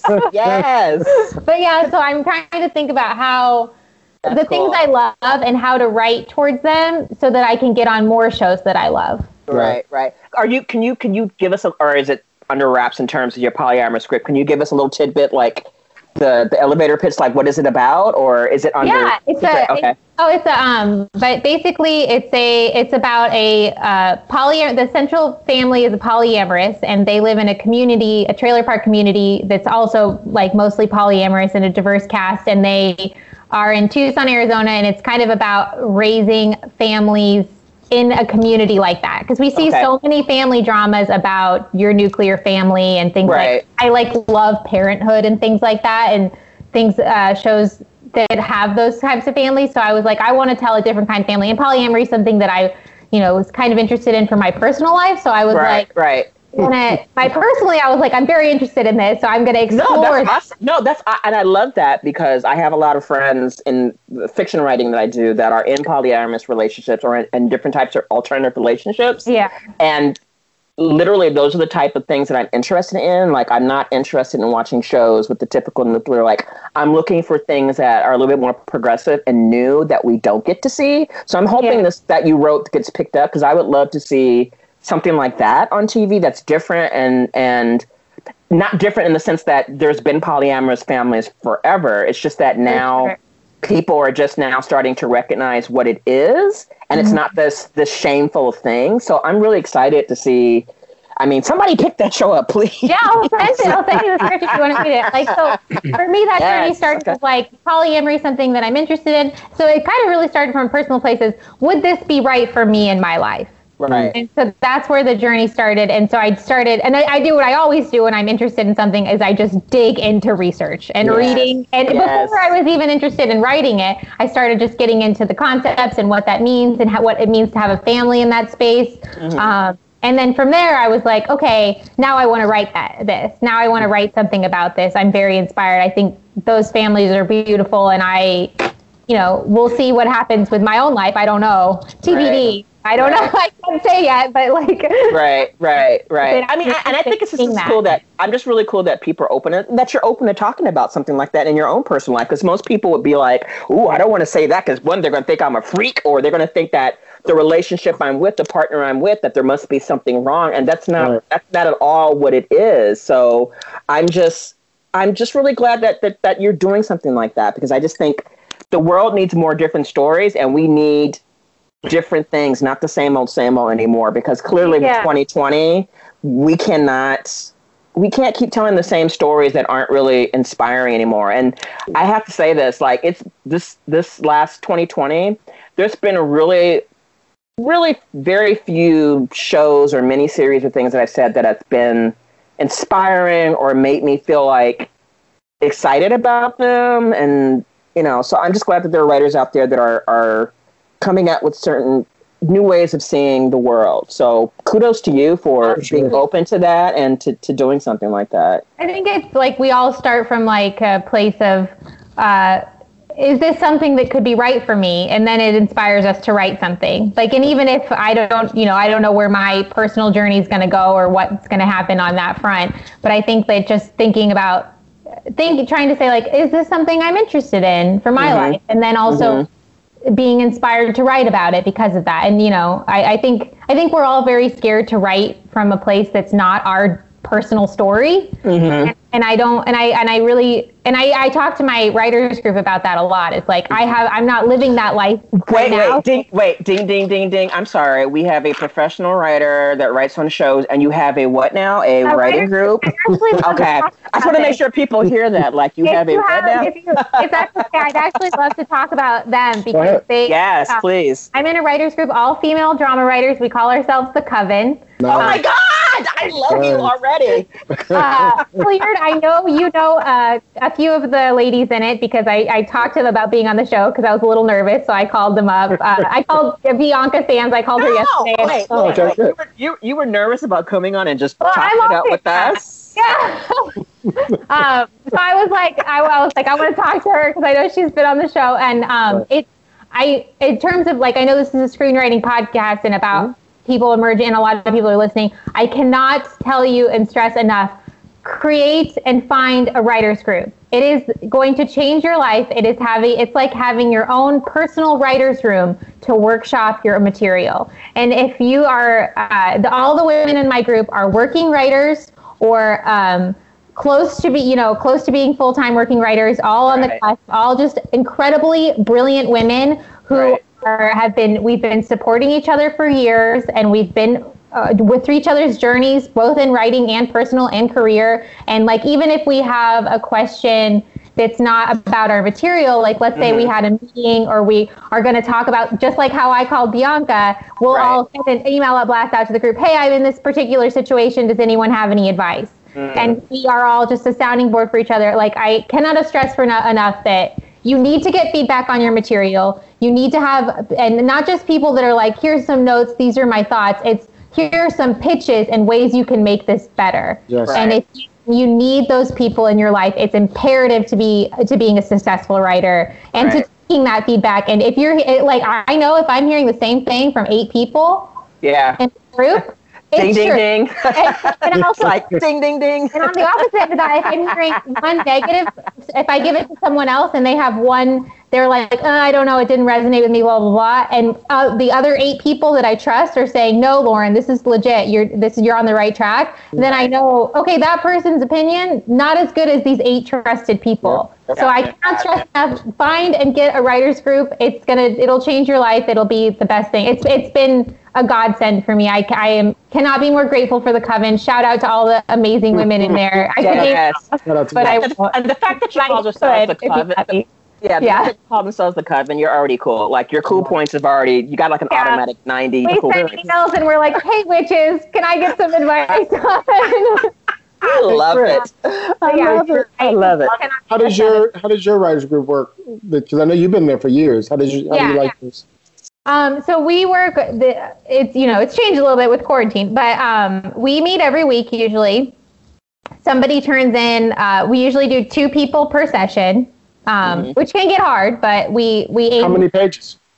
It, it could be anything. It could be a pilot. It could be a feature. Oh, the whole thing. It could be, the whole thing. It could, okay. You come in with a concept. You come in with a pitch. You come in with a store, a novel, whatever. You come in with whatever you've got to come in with.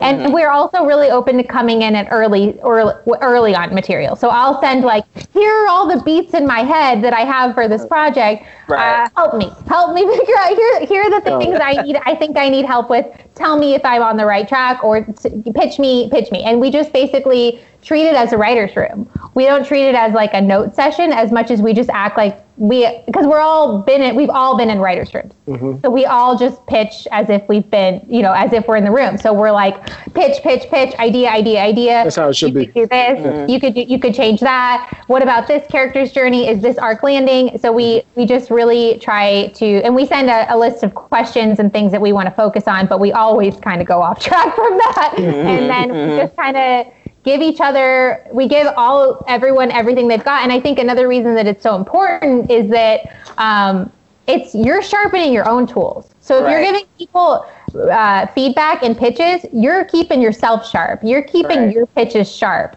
And it's like when, so in times when I'm not in a room, I still am sharp and I'm still being able to say, oh, here's an idea. Here's an idea. Here's an idea. And they're like, mm-hmm. yes or no, that's their choice. But I know I'm still using that part of my brain, mm-hmm, and right. that's so important to do between jobs. And it's, um, but yeah, that's how we work. We meet every week. We do one to two people, and we whatever you've got, we'll read it and we'll give our honest yes. feedback and be there for each other. It's amazing. What, what about you, Chris? What do you guys do in yours? Well, ours is a little different. We meet every other week. We have, there's no limit on who, the number of people who can submit. Mm-hmm. You get thirty minutes on your material, but you have a, a page count limits, maybe twenty pages maximum.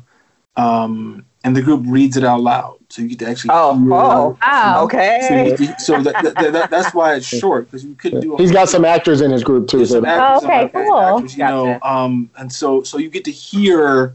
That's the thing I love about it, is that you write something that you think is really cool, and then when you hear someone who's like a trained actress, like there's a friend of mine, she's on, she was on Insecure and on, and she was on like, you know, um, uh, Big Little Lies. Like if she's got to say something, and she can't get her mouth around it, you know, mm-hmm.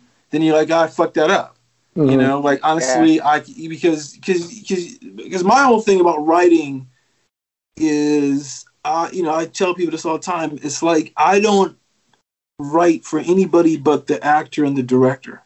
Like honestly, like that's what I'm writing for, because they have to make it work. You know, the actors, and so when I, people are uh, people are, uh, you know, and you, the director is going to be that original audience for the whole piece, and then the actors have to bring it to life. And so, like you know, so if, if that's what I love about my group, is that when you when you hear it. You know, you go, oh, that's cool, or that sounds right, or everything like that. And and then everyone just comes, signs in and just pitches. Like, what if you did this? This didn't land. Or, you know, you know, and it's it's really, it was, there's eight of us in there, and it's just a really strong group, you know. I think, like, most of them have been on shows, or, like, Steve is a big writer, big feature writer, you know. Um, some of the, you know, and, or they're all, like, right there about getting on. Mm-hmm. Um, it's it's interesting just to hear. I mean, I feel like, to me, I feel you have to have the writers group, because you don't have the ability to uh, to litmus test your work and have it not count against you. You know, because if you just write something you think is really cool and blah blah blah, and then you send it off to like some contract you've made, mm-hmm. then you've kind of burned that if it's not really really good. Mm-hmm. Um, so, I mean, that's why I think writers' groups is really important. And also, you know, just like a writer's room, I mean, you know, it, it becomes that safe space for you. You mm-hmm. know, if you are not, like you said about, like you said, Lauren, about you bringing in like early stage stuff, you know, you know, you know, like, like I brought in the deck I had for my movie, and I said, here's how I'm thinking I want to do this. And they were like, oh, you know, they were like, we love what you know, but what, what about this? And just like, I got four pages of notes on like different ways to change my deck. Not necessarily the content, but like how to present it so that when you, because these people have all been reading the script for the last you know, pages of the script, so they're really intimate with the material. Mm-hmm. Now they're seeing how I'm trying to sell it. And they're like, oh, but you should do this because we, this is the, for like this element of the story, like you need to bring this up. And you, you know, and it's like, who else do you know is going to have that kind of like investment in the material, mm-hmm. you know, and then be able to now take it and move it and, and look at like how you plan to move it through the marketplace. Because there's one thing for people who can read it, you know, and obviously, yeah, you know, you got, like you said, like, do people like it or not like it? I mean, there's all, I mean, the, the, the moments I love in our group is when there's contention. Like some people don't yeah. like something, some people do. They're like, no, no, you're wrong. That's how it is. You know, and the, also the thing is, you know, if you do it with people for a while, you know, you become really good friends and you can like joke with each other about the content in a way that maybe you couldn't with someone who was just like an, an original read, you know? Like, um, for instance, For instance, like I heard, like you know, because Ron McCants is in my group, you know, mm-hmm. and um, and because he had read my, you know, my police essay when I had mentioned way back in the day I had done some cocaine. He always says if I make some weird ass suggested, he was like, "So you sniffing again today?" Just before, you know, and I'm like, dude, like you, you know, like like like he does not let me live that down, even though it's like in my past. It's just, but that's not something. You know, but that's not something that most people could do, you know, and like early on, and, and you need that kind of like, I mean, uh, you know, and it's not like he's, re- you know, and, and if you like an idea, but maybe think it's a little crazy, like you just don't go, I hear you. And then that, you know, like when I hear that, I'm like, yeah, but you're rejecting it. It's like, there's a way, and it doesn't matter if you reject it or not, but it's sometimes to me, if, if you reject my idea, I'm like, okay, what about this? What about this? It'll give me, it'll mm-hmm. spur me. Well, to, you were- You were telling me, you were telling me the other day, Chris. Just the reason why I wanted to bring this up was you were ha- so so. Lauren, he was having an issue with his last five pages. Like he had it all out, but he wasn't sure about something in particular. And um, when you went to tell the group and you went to talk to them, you pitched it, and they came out of you. It was like something like that, wasn't oh, it? Oh, right, yeah, yeah, yeah. So I get I sent you Lauren earlier the script. This thing is I'm trying to get these last. I'm trying to get the last ten pages to bring these five stories together. And in my head, I, I, I knew what needed to happen, just like story-wise. Like, this needed to happen, this needed to happen, this needed to happen, this needed to happen. Um, but I but I didn't know how to, like, re- like what was the ordering of it. Yeah. And, and, and like, how I was going to like tie into some other things emotionally in the script. And they were asking me about it because they were like, well, how, this is when I showed them the deck last, last week. They were like, well, well, where's the finale? And I said, well, it's this is where it is. And they go, What's, are you procrastinating? I'm like, yeah, I am procrastinating because I don't know how the fuck it's going to end. You know, and they said, well, what is it? And I said, well, it's this, this, this, this, this, and this happened. This. And, then, and when I pitched it out, I had because I had to tell it like a story mm-hmm. as opposed to just like, here's the idea. It then it then the whole thing kind of came together. It was like, oh, here's how I got to write it.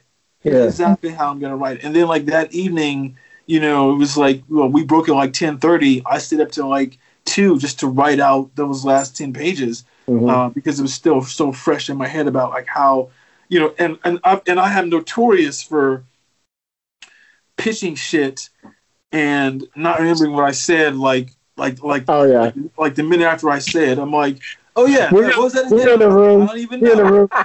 This guy was in a room a couple months ago, and I was running the room and we were talking about something and I'd be like, oh, Chris, that thing you said last week. And you're like, I don't know what I said. Y'all didn't have no recorders in the room. No, we have, we have our assistant, but, but I just assumed he would know. Like, I don't remember anything I said yesterday. I'm, I'm like, terrible at that. I'm oh, the wait, worst. But Chris, but Chris, you be having your journal right there in front of you. And usually you're writing your stuff down like, oh, that's a good idea. And usually write it down right then and there. You ain't got your yeah. journal? Wait, oh, oh, okay, that's if I'm listening to someone. I'm but if I'm like talking and pitching the idea, it's just more like stream of consciousness. And then it was I done. I'm like, okay, there it is. I gotcha. I like, gotcha. Someone else recording it because I, I gotcha. You know, we, just, we lost to the ether. Everyone was recording, so. You I see how you. Crazy we are here on I, the ranch. I, I, I got you, Chris. I, I love it. I oh. do the same thing. I'm like, what did, what did I just say? Did right. anyone catch that? So, so Lauren, Lauren, what is your like passion project? Is there something that you're dying to write that you haven't written it yet, but it's an idea that's been stewing for a while and that if you had the opportunity to do it and pitch it as a show? Like, is there something you're really interested in writing? Well, I, I'm really passionate about the one I'm working on now, the the QAnon conspiracy one set in the video game world, because um, I also write for video games. So I'm I'm really passionate about that space, and and also bringing those stories to light. And like, I know there's Mythic Quest, but that doesn't really, to me, that doesn't really tell the story of, of like, it's too the funny. More emotional story. That's it's funny. It's funny. Um, right, right, and right. Those also, just from like a writing perspective for the W G A, Hilliard, like the the, the writers of video games, I, I you know I have a lot of passion about what I believe that they should be getting in terms of the guild. Um, that aside, I think my other another passion project I have is um, I recently a couple I think last year or so I went to Sicily and I met my family for the first time. Oh my gosh! Uh, oh. Yeah. We're Which was an insane experience Sicilian. Of like, oh yeah, it was crazy because I um I, we're the only part of that family here in America, so um, wow, we only okay. have one one branch of that the family, and the rest of them are there, and we they Greek. My aunt reconnected with them on Facebook of all places. Oh my gosh, yeah, and and um so I got to meet them all, and so I have like a I have an idea that's like Under the Tuscan Sun meets uh, Godfather two. Oh. Out, but I'm like, I also was like, okay. Uh, as long you know, as it's not Godfather three, we're good with that. Okay, okay. There's a recut coming, so we can't. Hey, we have hey, to wait to the no, recut. And, no, you know, we can pass no, no, no, because no recut's gonna save that. I just watched that again a couple days ago, and I'm like, no recut will save that. um, but that's one another one I'm passionate about. That's like more to my personal story of like. I, I want to tell a story about, um, you, you know, someone like me going through life in the present, and then also tell the past, tell the past story of my yeah. great grandfather, because the, the story of my family I think is really interesting. And um, my great grandfather, he apparently left Sicily because I. The rumor is that he killed somebody. Ooh, oh, I don't know if that's listen, true. Listen, listen. I love it. A- I anyone love it. Who leaves Sicily. There is a dark past behind yeah, it. Yeah. I, I, I'm only speaking from the Tuscany side because my family, we're Tuscany. We're Florence oh, okay. all the way. Like, my dad is half Italian and my siblings over there. And when when this COVID is over, I'm going to go back over and go see my family. But it's like when you hear, and I had a cousin over there that's actually dating Sicilian. It's like anybody from Sicily who leaves, some shit done went down. I'm, that's well, all I'm saying. The only ones that left. I'm so not I, saying. That's all I'm saying. So, but then he eventually... Um, He was apparently involved in the Saint Valentine's Day massacre, and he was eventually whacked. So he was murdered. Oh. So I, I like really was like, I, I think I want to tell this story one day, and and a story of me connecting with them, and and wow. but I, I it's a story where I'm like, I think it's almost too I'm too close to start it yet. So I was like, mm-hmm. this QAnon thing, I really want to do this. Like I'm really, right, really passionate right, about things. So right. I'm gonna do this first, and then I'm and gonna then do later that later. On. Actually, yeah. that's something I have like a question for you guys on. Is like. I have a lot. Of, I have so many ideas, as I'm sure all of you guys do, and all the people listening do. And I'm I'm always like, oh my God, this, this, this, this, this. I have such a hard time deciding what to write and which idea to just because it takes so much time and energy to commit to something, and you you know you're in it for at least a couple months. Right, so Lauren, right. can you are you one of those people who has a hard time doing more than one thing at once, or what? Um, well, when I'm working, yes. Oh, if I, Yeah, so so if I'm working a full-time job, I try to do one thing at a time. Because if sure. I, because I, I can develop other ideas and yeah. write at the same time, sure, for sure. Like, I can have those ideas and write them out, but I, I don't, I, I have not nailed the, like, working and writing to to completion mm-hmm. multiple projects, which I think, mm-hmm. you know, that's something that you, a skill you get with time. It's and hard I also, because they expect you to come in with pitches tomorrow and they expect you to research. Yeah, them. That's fine. that that I have no problem with. If it, if it's just like come in with pitches or come in with ideas on any, like if I'm meeting on a show or anything, I am ready. I have every idea. I have a pitch. I have a take. I have everything. That's not a problem. For me, it's the completing multiple projects at once while also working full time.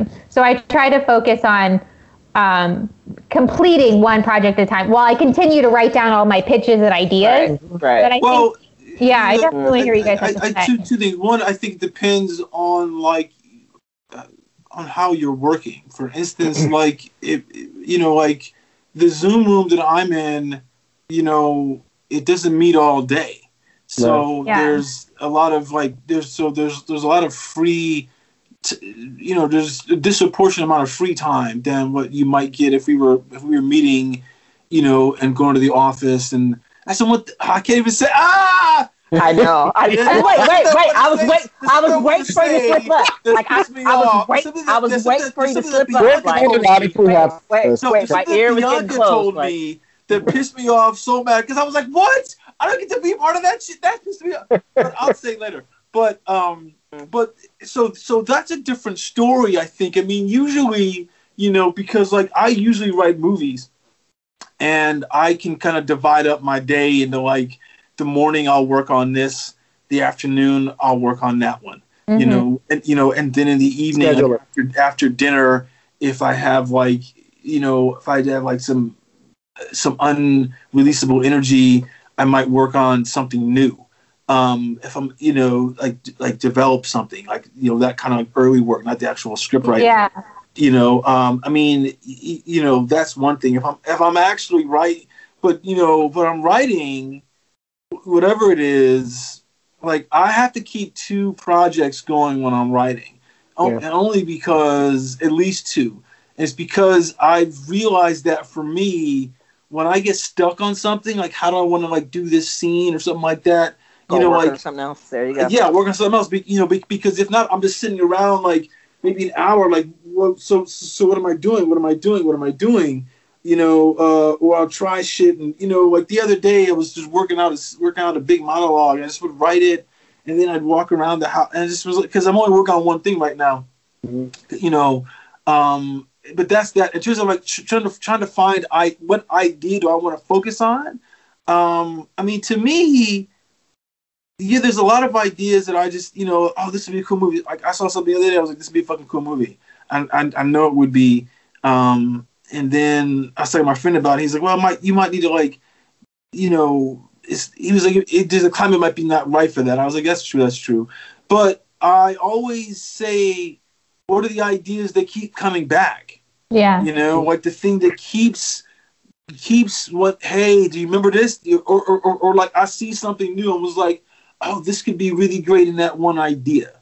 You know, like, like mm-hmm. I have this really fascinating, um, science fiction thing I was working I'm working on this movie, and I've been working on it, I mean maybe the last year or so off and on, um, but just the other day I was talking with a friend of mine in this acting class that I'm doing. He has some arts in Paris right now, and I was telling him, I said, oh, that's really fascinating, and I, you know, there's some there's an art aspect to what I was doing, and I kind of pitched him out the the movie, and he was telling me, oh, that sounds really cool. Is it, and he asked me, oh, is this going to happen in it? And I was like, no, but it can, you know, um, it's just like things like that. And then because that, I mean, and I haven't worked on that project in maybe three months, but I do, it's, but it keeps coming back because it, it doesn't, mm-hmm. I, I can't let that one go. And that yeah. One let me say something about this. Me, you um, know?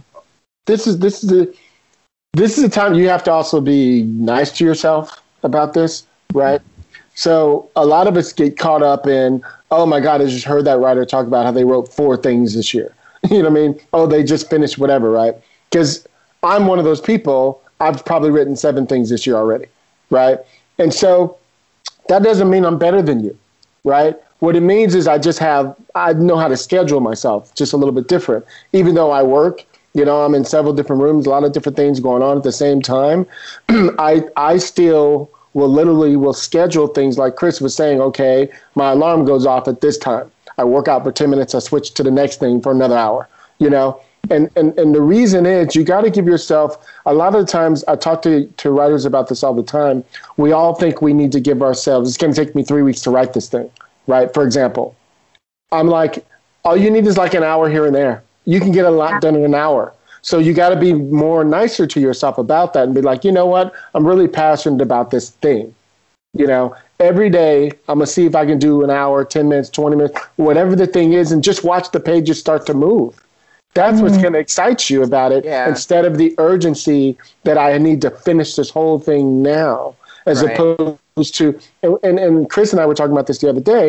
Sometimes you'll have a, a, a project you're working on, for example, and you come to a bump. You come to a bump in the road, yeah. right? Mm-hmm. You'll be, and then Two weeks later, you're watching a T V show, and this thing will happen, and it'll occur to you. Right, right. Right. But had you had pushed through that, you wouldn't have got that idea like that. Yeah. So be nicer to yourself about sometimes, you know, timing is everything. Right. And yeah. for me, I like the idea that Chris does, because I try to do that too. Because right now I'm in the middle of doing the NaNoWriMo.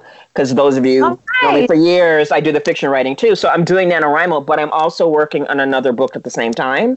And so I've scheduled my morning time for my NaNoWriMo stuff, the evening time for my other stuff, and then like Chris, after dinner, I have my little glass of wine, and then I'll do something which is basically I create, because the creative side of me just loves this. It's like I make my little mood boards, my playlists. Mm-hmm. I play around and get images. I spend a lot of time brainstorming and just looking for images on the net. And I actually, there's like a, there's plenty of free mood board apps that you can find online. Right. And basically I make up mood boards and then I just draw, just literally drag, drop the pictures in. I download them. I think of music. I just try to do some like non-writing things to creatively yeah. keep me juiced up for those type of projects that I might not have it completely.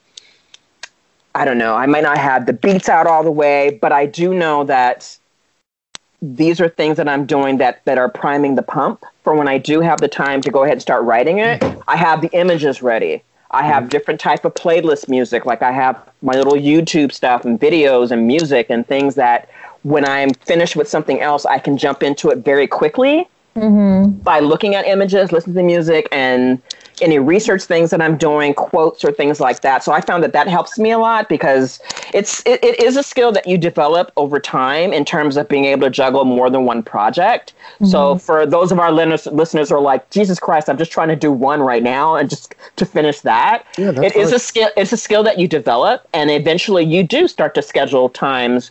And those projects and deadlines that, and, and deadline, deadline and personal yeah. deadlines. Dead person. And, that's, and that's why NaNoWriMo is so important because it's like the project I'm working writing for NaNoWriMo, I have small beats for it. And this is like my free write mm-hmm. where I'm not pressured. I don't have any like an editor deadline. I don't have to worry about correcting things. I'm just writing and making my goal deadline. I have my Scrivener software that I use for that. So I have my separated chapters and it just works for me in terms of learning to just keep myself on track and scheduling and making sure I'm just doing it and not overwhelming myself in the process. Well, yeah. I mean, like so, something else, you know, be, you know, I'm not sure what, what, if you write with like Final Draft or Highland or something like that. But one of the things I love about Highland is it, it does have a, because John August and, and, and who else is Jane Espenson are really into that, that writer sprint. Like give yourself right. an hour right. writing that, right. you know, and that's what I usually do. I, the morning, I, I'm, in the morning I want an hour that is uninterrupted. You, you mm. can't call me. You can't, I mean, you can, but I'm not going to answer the phone, all this kind of stuff. And I do that in the afternoon. So I know that I've got that in. And I love that, that, that little part of the, the Highland app because it kind of keeps track of how, of how how how much you've typed too, so you mm-hmm. kind of know what you did during those things, and there's then it keeps an analysis of like the writing scripts, the writing sprints you've done, and like the last whatever like month, like week or something like this. You kind of know right. what your efficiency right. is because one of the things that I think happens a lot is yeah, I'm gonna write all day. But mm-hmm. then it's like, yeah. how much time is am I really? Uh, my fingers are on the keyboard. Yeah, you know? Right. And it's only this or right, it's this, right. and it's I can like, write for five hours. That's it. Yeah, that's it. it I mean, unless yeah. I'm like on a real deadline. Yeah, my, like you, you know, you, you, you know your yeah. internal, you know your internal rhythm, and that's what works for you. So yeah, definitely. Yep. Well, this is really inspiring to like, and, and, and it definitely, I definitely try to like hold space for the other ideas and write down ideas when I have them. And it's kind of mm-hmm. like all you are saying of just like, okay, well, I, I know I have this idea I want to do one day. I'm going to write when I have an idea, but I, I'm going to do this too. And like, I think I'm, um, I'm definitely learning my process of how to do all the things I need to do at once mm-hmm. and not feel, oh my God, it's so overwhelming. I have so right. much in my head right. and I can't get them all out because that's right. the, That's I think, the, I think that's the hard part of being a writer. Right. The other the other thing that I would just add to that is the, the it's the same thing with when you're writing a screenplay or a T V show or pilot is you don't have to write it linearly. Mm-hmm. So so all you can write the ending, the middle, the, the you know the, the the passage or you know like like I always tell people like sometimes I'm like God, I have this scene in my head I see it so clear and I'll just ask them have you done the outline yet? No. I'm like, you can write the scene. It doesn't yeah. mean you can't still write the outline. Write the scene so you can see everything in your head, but then go back and do what you're supposed to do. You well, know what yes. I mean? Well, it, you could you could puzzle it together later.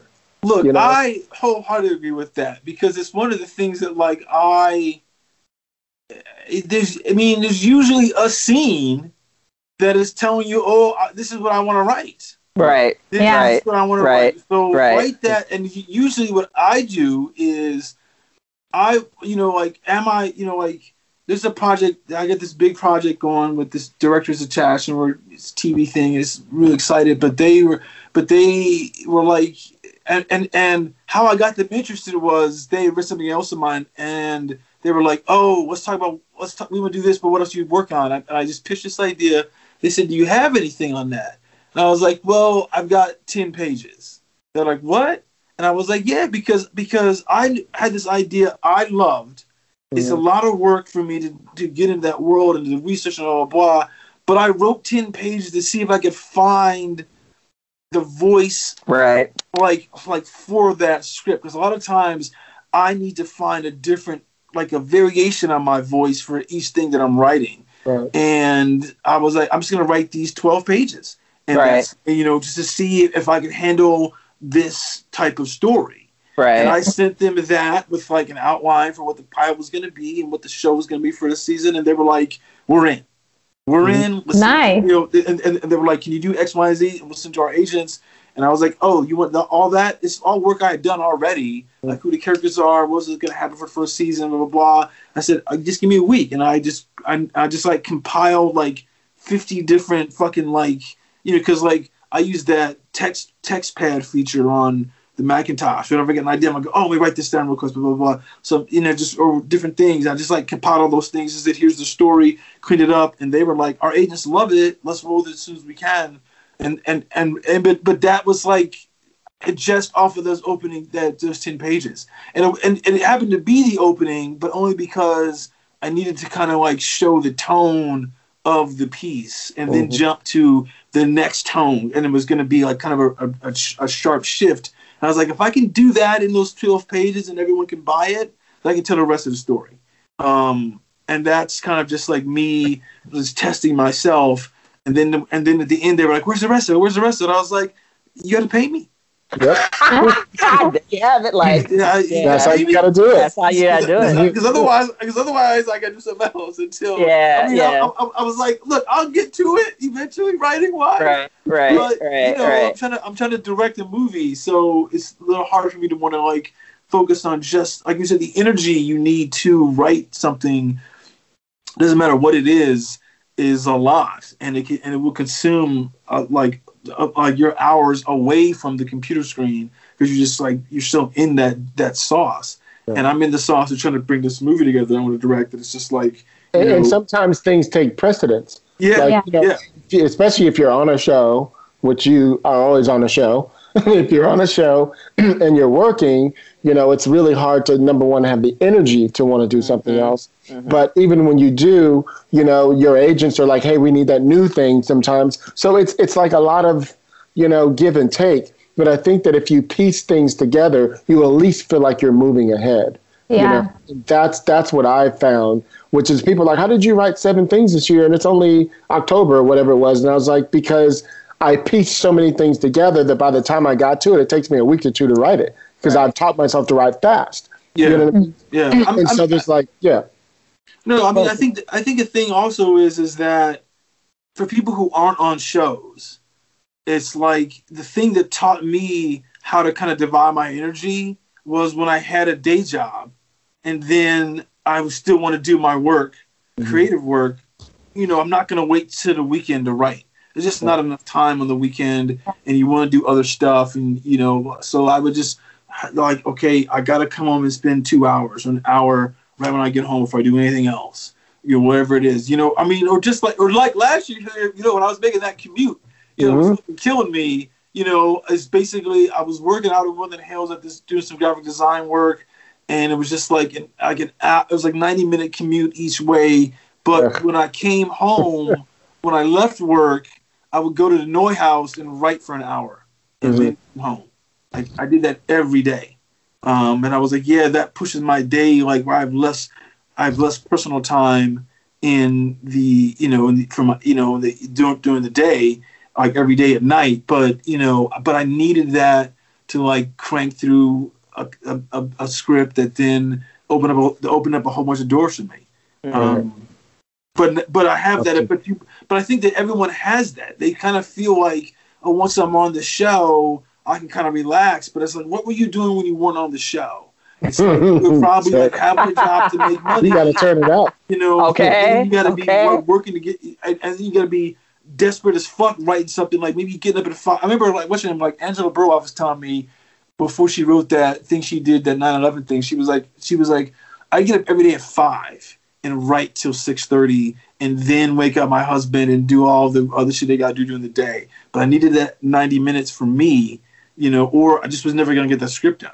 You know, yep. and then, you know, I mean, that's the one, you know, the one she did with Nicolas Cage, the Oliver Stone thing.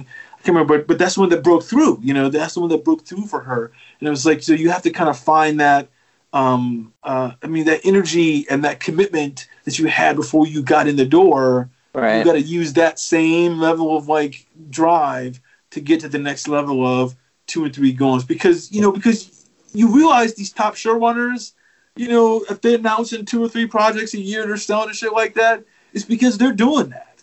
You know, if you walk into their office, they got shit on the board for four or five things going on at once, because it's like, you know, because they know the energy. It's just like, it's just knowing how to allocate your energy, you know? Yeah. Anyway. That's really yeah. that's great. That's really helpful. And I, I, I think that that's going to help a lot of people hearing that. It definitely opens, you know, opens my mind up to how to, to multitask. And I think a lot of people, like you're saying, Chris, they think that when you get on a show, you're done, or when you get some sort of uh, acclaim, you're done. And right. a lot of people think that, and it's a constant, never-ending hustle. Right. Even when you have a job, you got to be looking for your next job. Right. So, and right. I think like that, realizing that mentality is um, super hard, and it's it's shocking, especially when I talk to people who are like trying to get in the industry, and they're like, well, so you get on a show, and I'm like, yeah, then you got to get on another show, and you get to get on another the next show. It's not easy.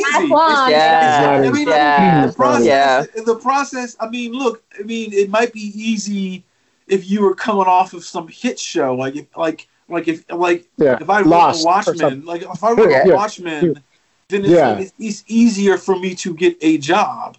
But if you're not on those type of shows that the whole commu- the whole world is talking about, kind of thing, it's a grind to get the second job, and you gotta like sure. do all that legwork before you need it. Because if you know, because if you were looking, it's like in everything. If you start looking for the job when you need it, you in a lot of trouble. You in a lot of trouble. You're gonna start getting hungry.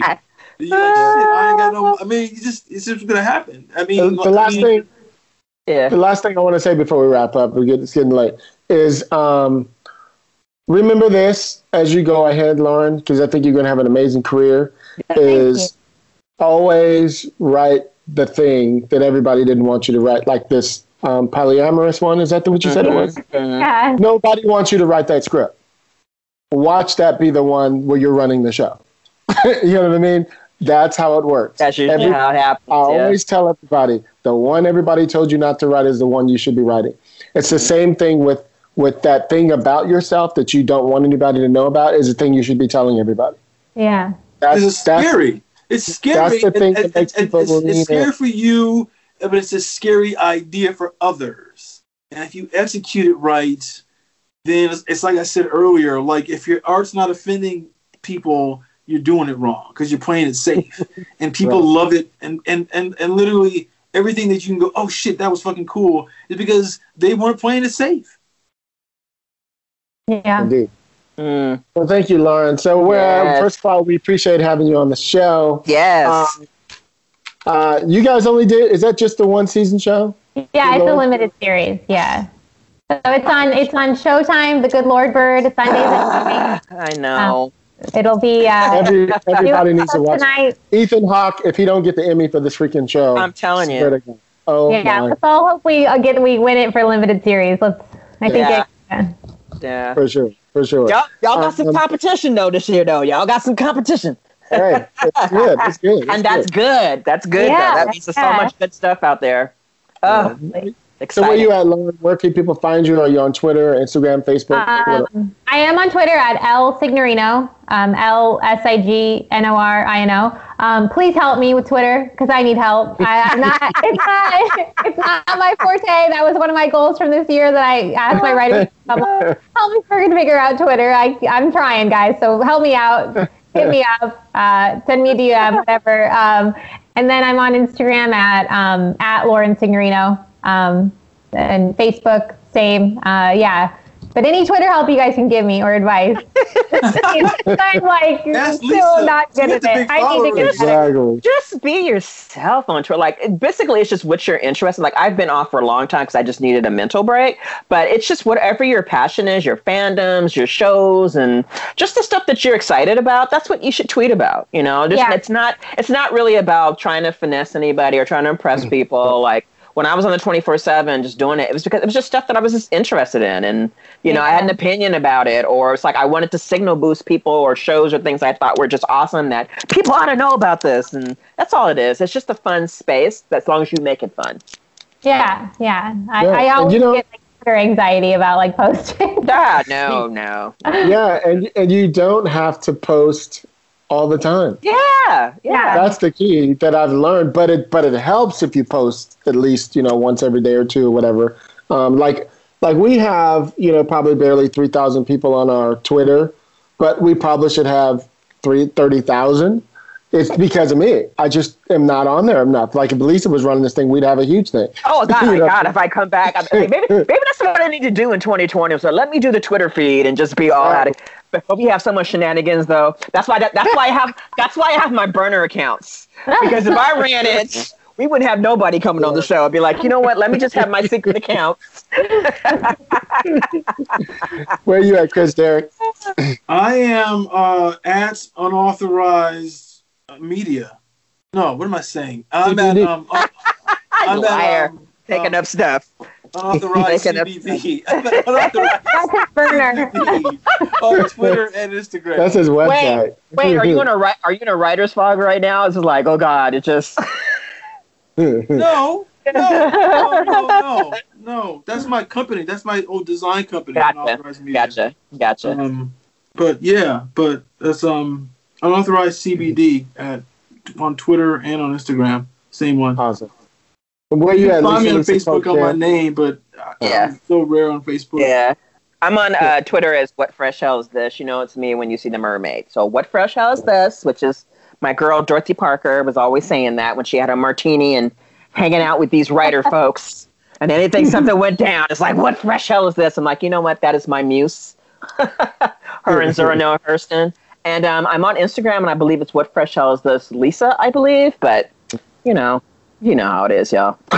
Sure, sure. And I am your host, Hilliard Guest. You guys can find me on Twitter at Hilliard Guest. You guys can follow the show. Screenwriters R R on Twitter. Any questions, screenwritersrantroom at gmail dot com. Please give us a um, five-star review on iTunes, Stitcher, Apple Podcasts, Spotify, Google Play, everything. Whatever you guys listen to, we are out there. Um, follow us, share it, do all that shit. What else, Chris? Uh, you can support the show if you go to the website, screenwriters r r dot com. You can buy T-shirts. You can buy mugs. Two people bought mugs today. I'm super oh, cool. excited. Um, yeah. And, I'm going to buy a mug. Uh, you know, there's two different types of mugs at the moment. There's uh, there's three different types of T-shirts, four different types of T-shirts.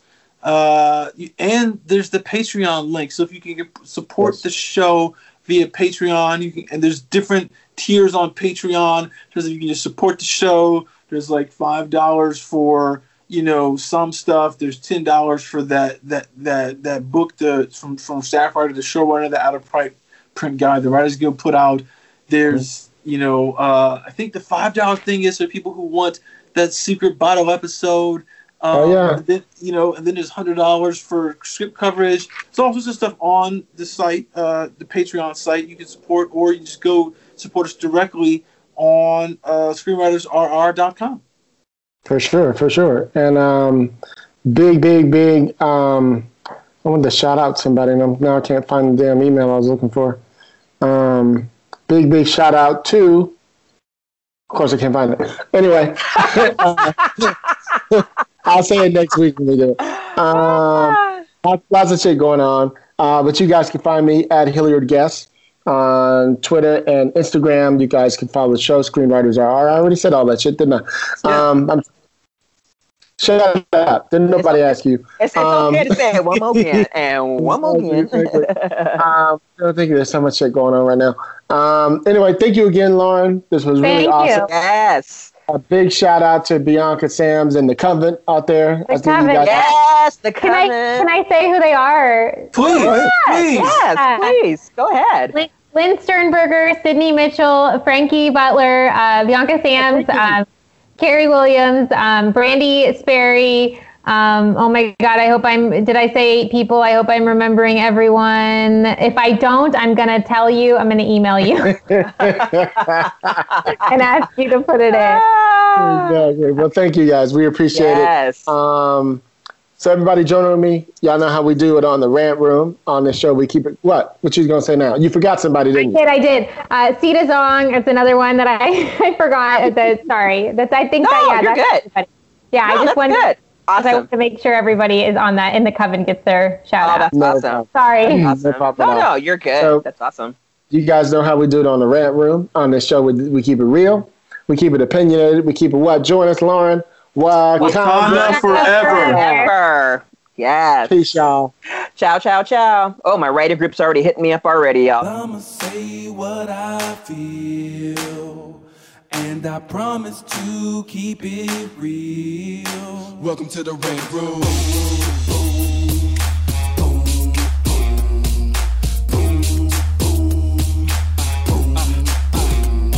So you wanna be a rider? Well, you gotta be a rider till your fears are diminishing, the doubts are behind ya.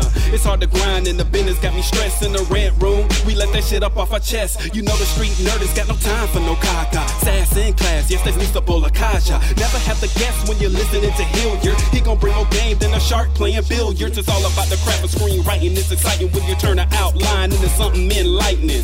Your pen and words are like bullets in a gun. Write what you feel, say what you want. Welcome to the Rant Room.